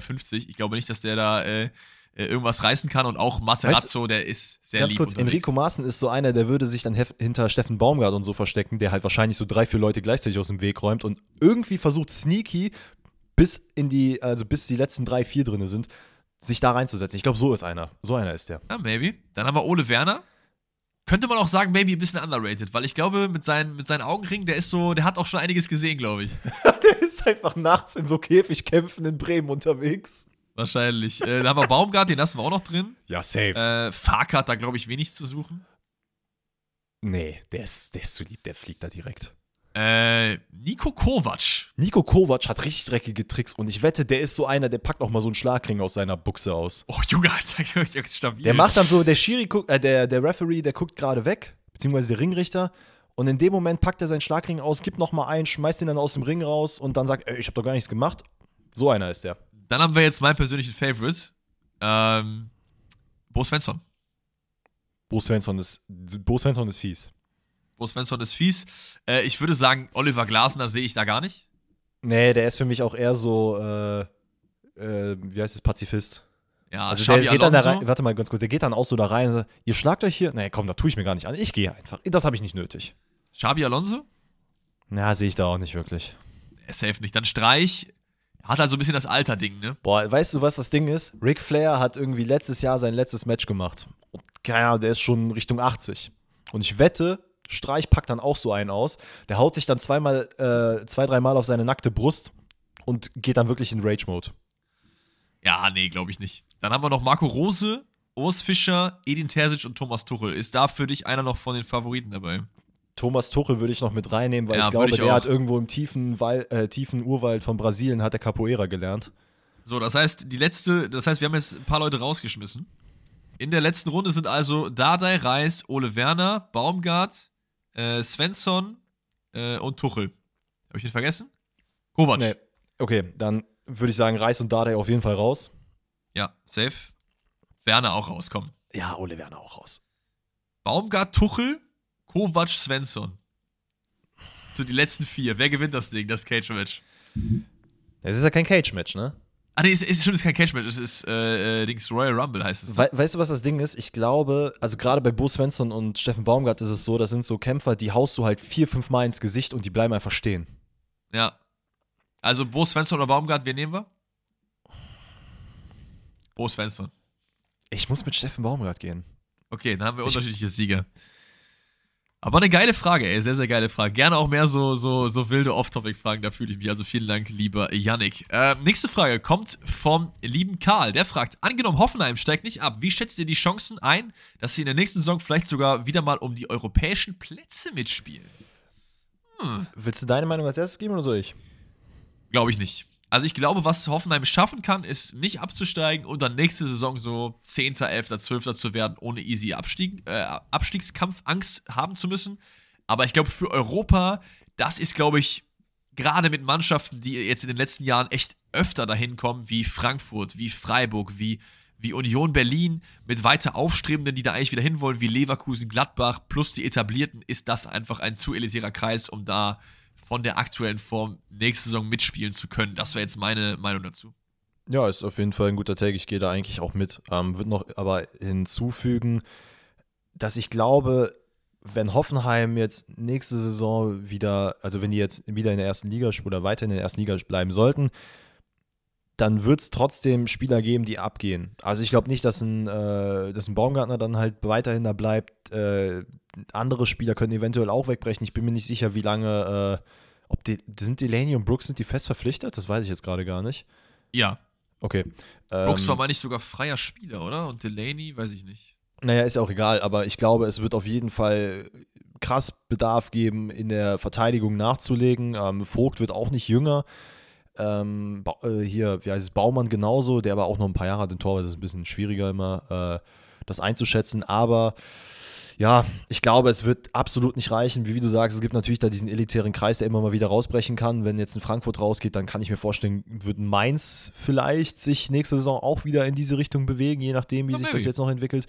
Und glaube aber auch nicht, dass. Also Hoffenheim wäre gut bedient, wenn die nächstes Jahr so auf einem einstelligen Tabellenplatz äh, enden und dann in der Folgesaison vielleicht dann nochmal angreifen können. Das ist auch ein sehr, sehr guter Take. Dann, nächste Frage kommt vom lieben äh, Eduardo, der schreibt, nicer Streams, äh, nicer Podcast und coole Streams. Versetzt euch in die folgenden Spieler hinein. Würdet ihr wechseln? Wenn ja, wohin? Also so ein kurzes Quickfire. Erstmal, mhm. würden wir wechseln? Und wenn ja, wohin? Erster Spieler, Serge Gnabry. Äh, wechseln. Zu 100 Prozent. Wechseln, wohin? Premier League? Das Problem ist, in, in Italien sehe ich ihn nicht. Spanien sehe ich ihn auch nicht. Bitte? Spanien sehe ich ihn auch nicht. Spanien sehe ich ihn auch nicht. Ich sehe ihn auch nicht bei Borussia Dortmund. Ähm, nee. Ich glaube, es, mit allem äh, Respekt, den ich für Dortmund habe, ich glaube, das ist auch ein bisschen teuer für Dortmund. Nee, es ist auch vollkommen okay. Ich glaube tatsächlich, er wird in die, also er könnte in die Premier League gehen, da aber dann auch eher in keinen Top 5 Verein. Ich glaube, es wird dann, ich, oder vielleicht einen ambitionierten Top 5 Verein. Also ich würde jetzt nicht sagen, Newcastle ist the way to go, aber solche Teams. Okay, ja, sehe ich, gehe ich, glaube ich, mit. Also Premier League würde ich auch sehen. Ansgar Knauf. Ähm, Geht er jetzt erstmal zurück zu Dortmund, oder? Also, so wie ich es mitbekommen habe, ist es ja so, dass ihm jetzt ein Angebot äh, oder Dortmund tatsächlich ein Angebot vorliegt. Ähm, muss ich ehrlich sagen, aus seiner Sicht würde ich safe bei Frankfurt bleiben. Es ist halt jetzt, er hat natürlich nicht so gut gespielt jetzt die Hinrunde oder die Rückrunde, sorry. Generell die Saison jetzt noch nicht so stark gespielt. Und ich glaube nicht, dass er einen Platz bei Dortmund finden würde, obwohl ich ihn sehr, sehr mag und sehr gerne dort hätte. Aber ich glaube, jetzt gerade an Marius Wolf auch vorbeizukommen und er würde ja eher auf der Rechtsverteidigerposition wahrscheinlich agieren. Ja, also würdest du sagen, würdest du sagen, er soll wechseln? Also von Dortmund weg, am liebsten zu Frankfurt. Wenn er da perspektivisch spielen wird, dann ja. Easy. Marco Richter. Wechseln, 100%. Ja, 1000 Also der Mann gehört nicht zur Hertha. Von seinem Mindset nicht, von seinem Skillset nicht, ähm, sehe ich nicht. Also ist für mich so ein Transfer in Richtung Gladbach, äh, Mainz, äh, so diese Art Clubs. Boah, Ähm, Gladbach Bundesliga, fände ich den geil. Bundesliga intern fände ich ganz cool. Man könnte ja mit Richter als äh, eventueller Tyram-Ersatz oder, obwohl Tyram spielt schon Stürmer, Stürmer, ne? Aber Hm. äh, eventuell als Hofmann-Ersatz oder Stindl-Ersatz oder so gehen. Why not? Ja, fände ich auch Äh, gut. Nächster auf der Liste ist besagter Hofmann. Boah. Ich würde ich würd sagen, bleiben. Ich, ich würde es mir, ich mir wünschen, weil er echt gute Leistungen auch bei Gladbach macht, aber es ist halt auch die Frage, wie sein Karriereplan ist. Ne? Also will Ja, er nochmal diesen Riesenstep machen? Weil ich muss ehrlich sagen, ich bin mir ziemlich sicher, der wird nicht zurück nach Dortmund gehen. Ähm, Nee, da hat er auch nicht. damals auch gespielt. Bei Bayern sehe ich ihn absolut nicht. Da ist er nicht der Wenn- Typ für, da Wenn Bayern Ausland, auch nicht. wenn Ausland. wenn dann Ausland und auch da tue ich mich sehr, sehr schwierig. Das Ding ist halt auch, ich habe mal ein Interview von dem gesehen, wo er auch, ich glaube, es war sogar hier dieses ähm, In, my Le In My Life oder wie dieses Ding heißt, oder Mein Leben von Sky. Ja, mit wo er- Ricardo Basile. Genau, Ja, ja. wo er aber auch sehr bodenständig wirkt und sagt so, ey, ich, ich fühle mich hier wohl, so ist alles gut. Ich glaube nicht, dass er wechseln wird. Ich glaube auch, dass er bei Gladbach bleibt. Glaube ich auch nicht. Und dann haben wir noch Markus Thüram. Also da ist ja schon safe, dass er wechseln wird. Ähm, die Frage ist, wohin? Ich sage bitte nicht zu Bayern und damit gebe ich auch ab. Also Ähm, ich glaube tatsächlich, der wird nach Italien wechseln. Ich glaube, und das ist mein Take, er geht zu Inter Mailand. Denn Inter Mailand will Lukaku nicht ähm, fest verpflichten. Und ich glaube, man braucht dann so eine, sagen wir mal, so eine Low-Budget-Variante, ohne das jetzt disre- disrespektierlich zu meinen. Und dass er dann äh, ablösefrei zu Inter Mailand wechselt. guter Call. Und der letzte auf der Liste ist Ralf Fährmann. Ralf Fährmann bleibt auf jeden Fall bei Schalke, äh, hat sich da wieder als Führungsfigur etabliert und auch wenn er dann irgendwann wieder in die zweite Geige zurück muss oder seine Karriere beendet, ist er dort gut aufgehoben. Warum soll er nochmal wechseln? Er ist jetzt 34. Es ist, es ist kein Spieler mehr auf der Liste, oder? Nee. Dann ist meine Frage an dich, Füllkrug.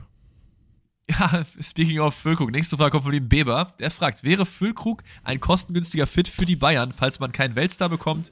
Wo sollte er sonst hin? Ja, äh, Füllkrug muss wechseln, finde ich. Ähm, weil das eine einmalige Chance ist, so eine Saison. Ich glaube, das könnte sowas werden, wenn er nicht wechselt, dass nächste Saison dann wieder so hinplätschert bei Bremen und dann immer dieses What, what, what if ist. So. Und das fände ich halt bei ihm schade. Er ist auch gerade in einem Alter, wo man nochmal was machen kann. Ähm, ist es ein kostengünstiger Fit für die Bayern?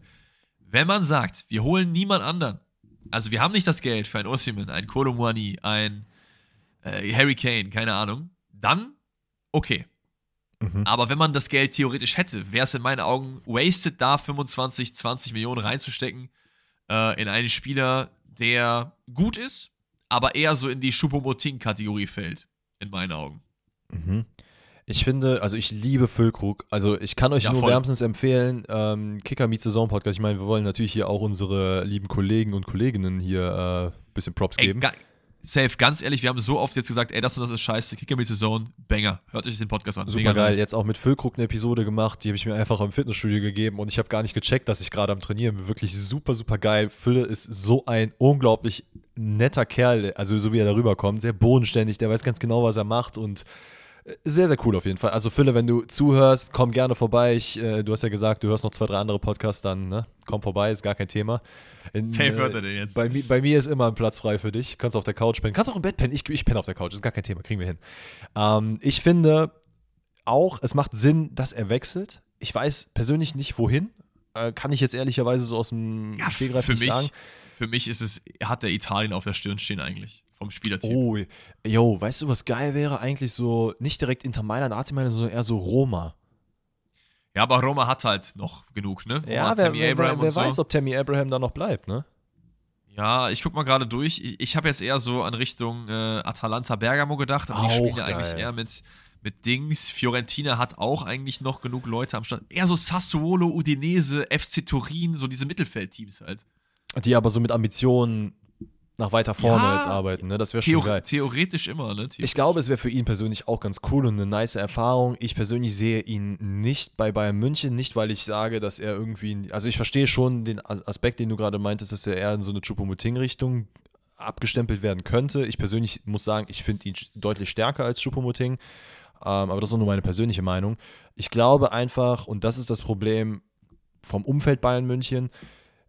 Er wird halt, wenn er dorthin wechselt, so einen kranken Fokus auf sich bekommen und Ja, so ein immenser Druck wird auf ihm lasten, ähm, was wie gesagt zu einem absolut nicht cool und nicht gut ist für ihn.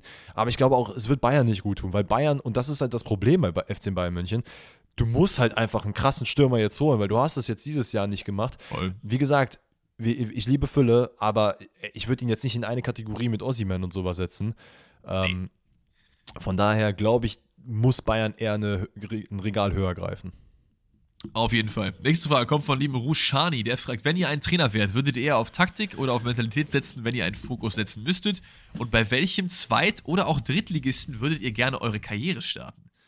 Wir haben ja schon mal so ein bisschen drüber geredet, was wir so für Trainercharaktere wären. Ich glaube, Mhm. bei dir läge der Fokus schon eher auf Mentalität als Taktik, wenn ich das jetzt nochmal richtig im, im Kopf hätte. Ich würde aber auch sagen, ich weiß nicht, wenn ich mich jetzt entscheiden müsste, würde ich wahrscheinlich auch eher Mentalität nehmen. Obwohl Taktik, ich, wär- ich glaube, ich wäre halt kein Pep Guardiola so. Das ist ja, glaube ich, das Problem bei uns beiden, dass wir jetzt nicht mal ansatzweise so taktisch versiert sind, dass wir jetzt sagen Gut, könnten, ey, dass wir eh ganz viel genau, zu- eine Sch- Mannschaft hier äh, steuern müssten. Dass wir eh viel zu Fußball dumm in Anführungszeichen sind, um Trainer zu sein, das ist natürlich klar. Ne? Es geht jetzt hier einfach nur um irgendwie äh, Ich würd- hypothetisch. Ich muss tatsächlich sagen, ich würde gerne ähm, so eine Art Trainer sein. Klar, Mentalität, das wäre bei mir an höchster Stelle wahrscheinlich. Aber auch einer sein, der nicht unbedingt so das kranke taktische Genie ist wie Pep Guardiola, was ich cool finde, aber ich möchte so einer sein, der zumindest über die Mentalität hinaus ganz genau Akzente setzen kann und ein Spiel lesen kann und sagt, ey, guck mal, die Mannschaft spielt so und so, wir machen das jetzt, wir machen das jetzt einfach anders und wir reagieren darauf. Äh, und nicht einer, der das Spiel komplett neu erfindet, weil da sehe ich mich ehrlicherweise auch nicht in der anderen Situation schon eher. Ähm, und mit welchem Verein ich gerne starten würde. Ich muss tatsächlich sagen, ich würde gerne lokal hier irgendwie anfangen. Ähm, ich würde Viktoria Köln könnte ich mir vorstellen. Ja, genau, daran habe ich gerade auch gedacht. man, man kennt es. Ich muss sagen, ich würde sogar gerne noch eine, also ich weiß gar nicht, ich glaube, Bonner SC spielt in äh, Regionalliga. Ähm, Ja, und Da das hätte nicht ich- gut. Da hätte ich halt irgendwie Bock drauf, auch einfach wegen, weil ich da tatsächlich Leute kenne, die das spielen. Ähm, oder, um dann in die zweite Liga vorzurücken, äh, Fortuna Düsseldorf.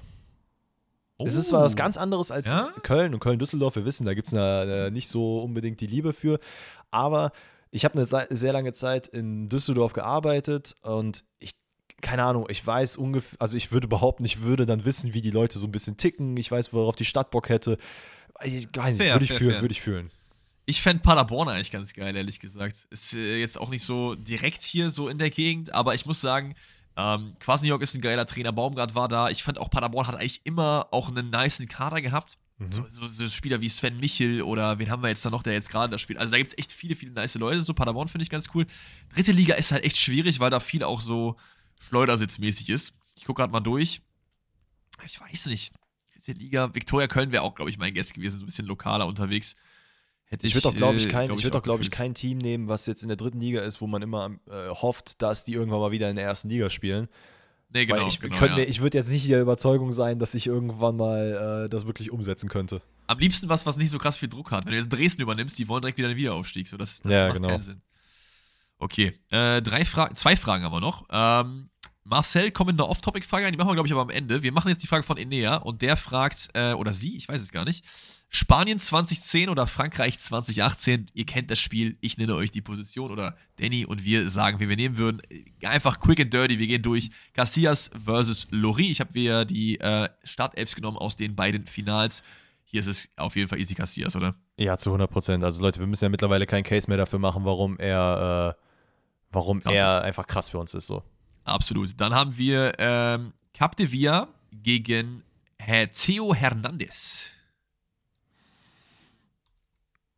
Ist close, finde ich. Ja. Ich finde Capdevia ist auch geil gewesen, so. Ah. Aber, Aber- Theo, ich bin halt auch schon Fan, so. Ja, das, ja. Ja, komm, gehen wir mit Theo. Theo Hernandez. Dann haben wir als nächstes äh, Puyol gegen Umtiti. Das ist, glaube ich, relativ klar. Äh, und dann haben wir Varan gegen Piquet. Wir sind beide keine Piquet-Fans und wir sind jetzt auch nicht unbedingt der kranken Überzeugung, dass Varan so übertrieben heftig ist, abseits von FIFA. Es ist halt schwierig. Ich würde trotzdem mit Piquet, glaube ich, gehen. Als. Okay, gehen wir mit Piquet. Dann haben wir Pavard gegen Ramos, da müssen wir nicht drüber reden. Ähm, Busquets gegen Pogba. Boah, Pogba auf Hochform ist wirklich geil, aber da müssen wir, wir müssen mit Busquets gehen. Also alleine, des, alleine der Tatsache geschuldet, dass wir einfach Pogba nie über einen krass längeren Zeitraum gesehen haben auf seinem High-Form-Modus. Ja, safe. Es ist auch ein, ein großes What-If. Ein großes ja. What-If. Xabi Alonso gegen Kanté, das ist auch sehr close, finde ich. Ich will, ich will mit Kanté gehen, weil Kanté, ich brauche diesen, brauch diesen absoluten Abräumer. Ich brauche den Staubsauger. Fair, fair. Dann alleine auch wegen dem Stadion, ganz kurz, alleine wegen dem Stadion gesagt brauche ich ihn.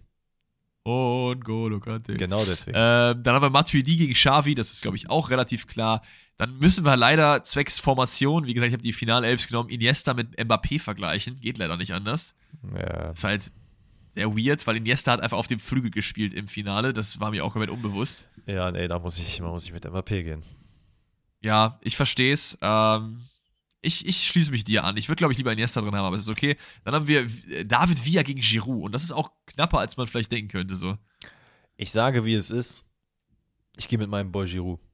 David Villa ja. war krass. War wirklich, aber wirklich dann, krass. Aber dann, aber dann nehme ich Pedro über Griezmann. Pedro auch ein, ein Baller gewesen. So. Ja, oh, der hatte auch sehr gute Zeiten.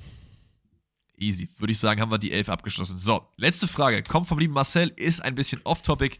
Wir reden viel über Fußball, aber manchmal auch ein bisschen über andere Sachen, denn er fragt, bei dem ganzen Mist momentan, ja, hat er recht, viel Mist momentan unterwegs, äh, eine ganz wichtige Frage. Welches Auto würdet ihr gerne fahren? Danny, dein Take. Was ist dein Favorite Auto?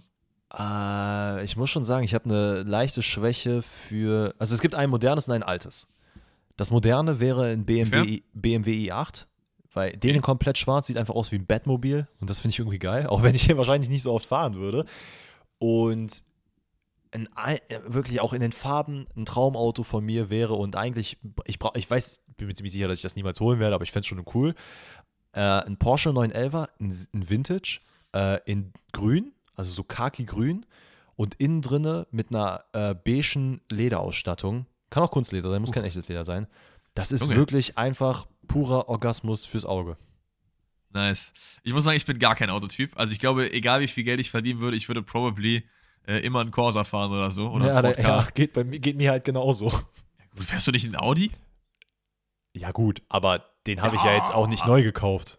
Ja, das stimmt, das stimmt, aber trotzdem. Ähm, wenn ich aber jetzt unendlich Geld hätte, dann gibt es bei mir auch ein modernes und ein äh, nicht modernes Auto. Modernes Auto, ich stehe also auf Jeeps und nicht auf Sportwagen. Ich würde mir eine G-Klasse holen, so eine richtig oh, fette G-Klasse. Aber sehr, ne? das ist voll komisch, dich da drinnen zu, vorzustellen. Das, das, würde halt überhaupt nicht zu mir passen. Aber andererseits, du brauchst halt auch einfach ein großes Auto. Das stimmt, ich kann halt in einem Sportwagen könnte ich nicht geil sitzen, sage ich euch ganz ehrlich. Also wir hatten einen, der bei uns in der Straße gewohnt hatte, was hatte der, so eine, so eine tiefgelegte Corvette, der musste die dann verkaufen, weil er zu alt geworden ist, wegen seinem Rücken. Also diese, diese Autos sind, glaube ich, auch nicht so geil, was so äh, Sitzkomfort angeht. Anderer Pick wäre 1967er Chevrolet Impala, das ist das Auto aus Supernatural, falls du okay, das kennst. ja. Das ist auch, finde ich, sieht sehr, sehr geil aus, aber macht halt wirtschaftlich gar keinen Sinn, weil es einfach 60 Jahre alt ist und halt ewig viel frisst. Das wären so meine beiden Picks, aber wie gesagt, sonst eher ein Ford Car, weil ich sparsam bin. Easy.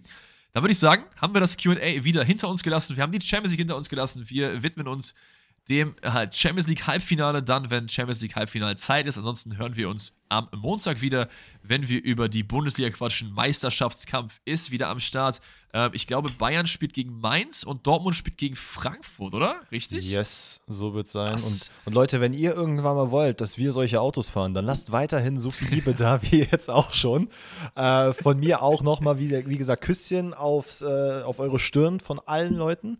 Und würde auch sagen, ich verabschiede mich auch. Ähm, wir hören uns Montag. Ich glaube, es wäre egal, was niemals ein Ziel sind, Autofahren. Das nochmal am Rande. Ja, wir hören uns Montag wieder. auch von mir nochmal vielen lieben Dank für den ganzen Support. Habt einen schönen Tag, wann und wo ihr auch da immer das Ganze hier gehört habt. Und bis dahin, ciao. Tschüsse. Ciao.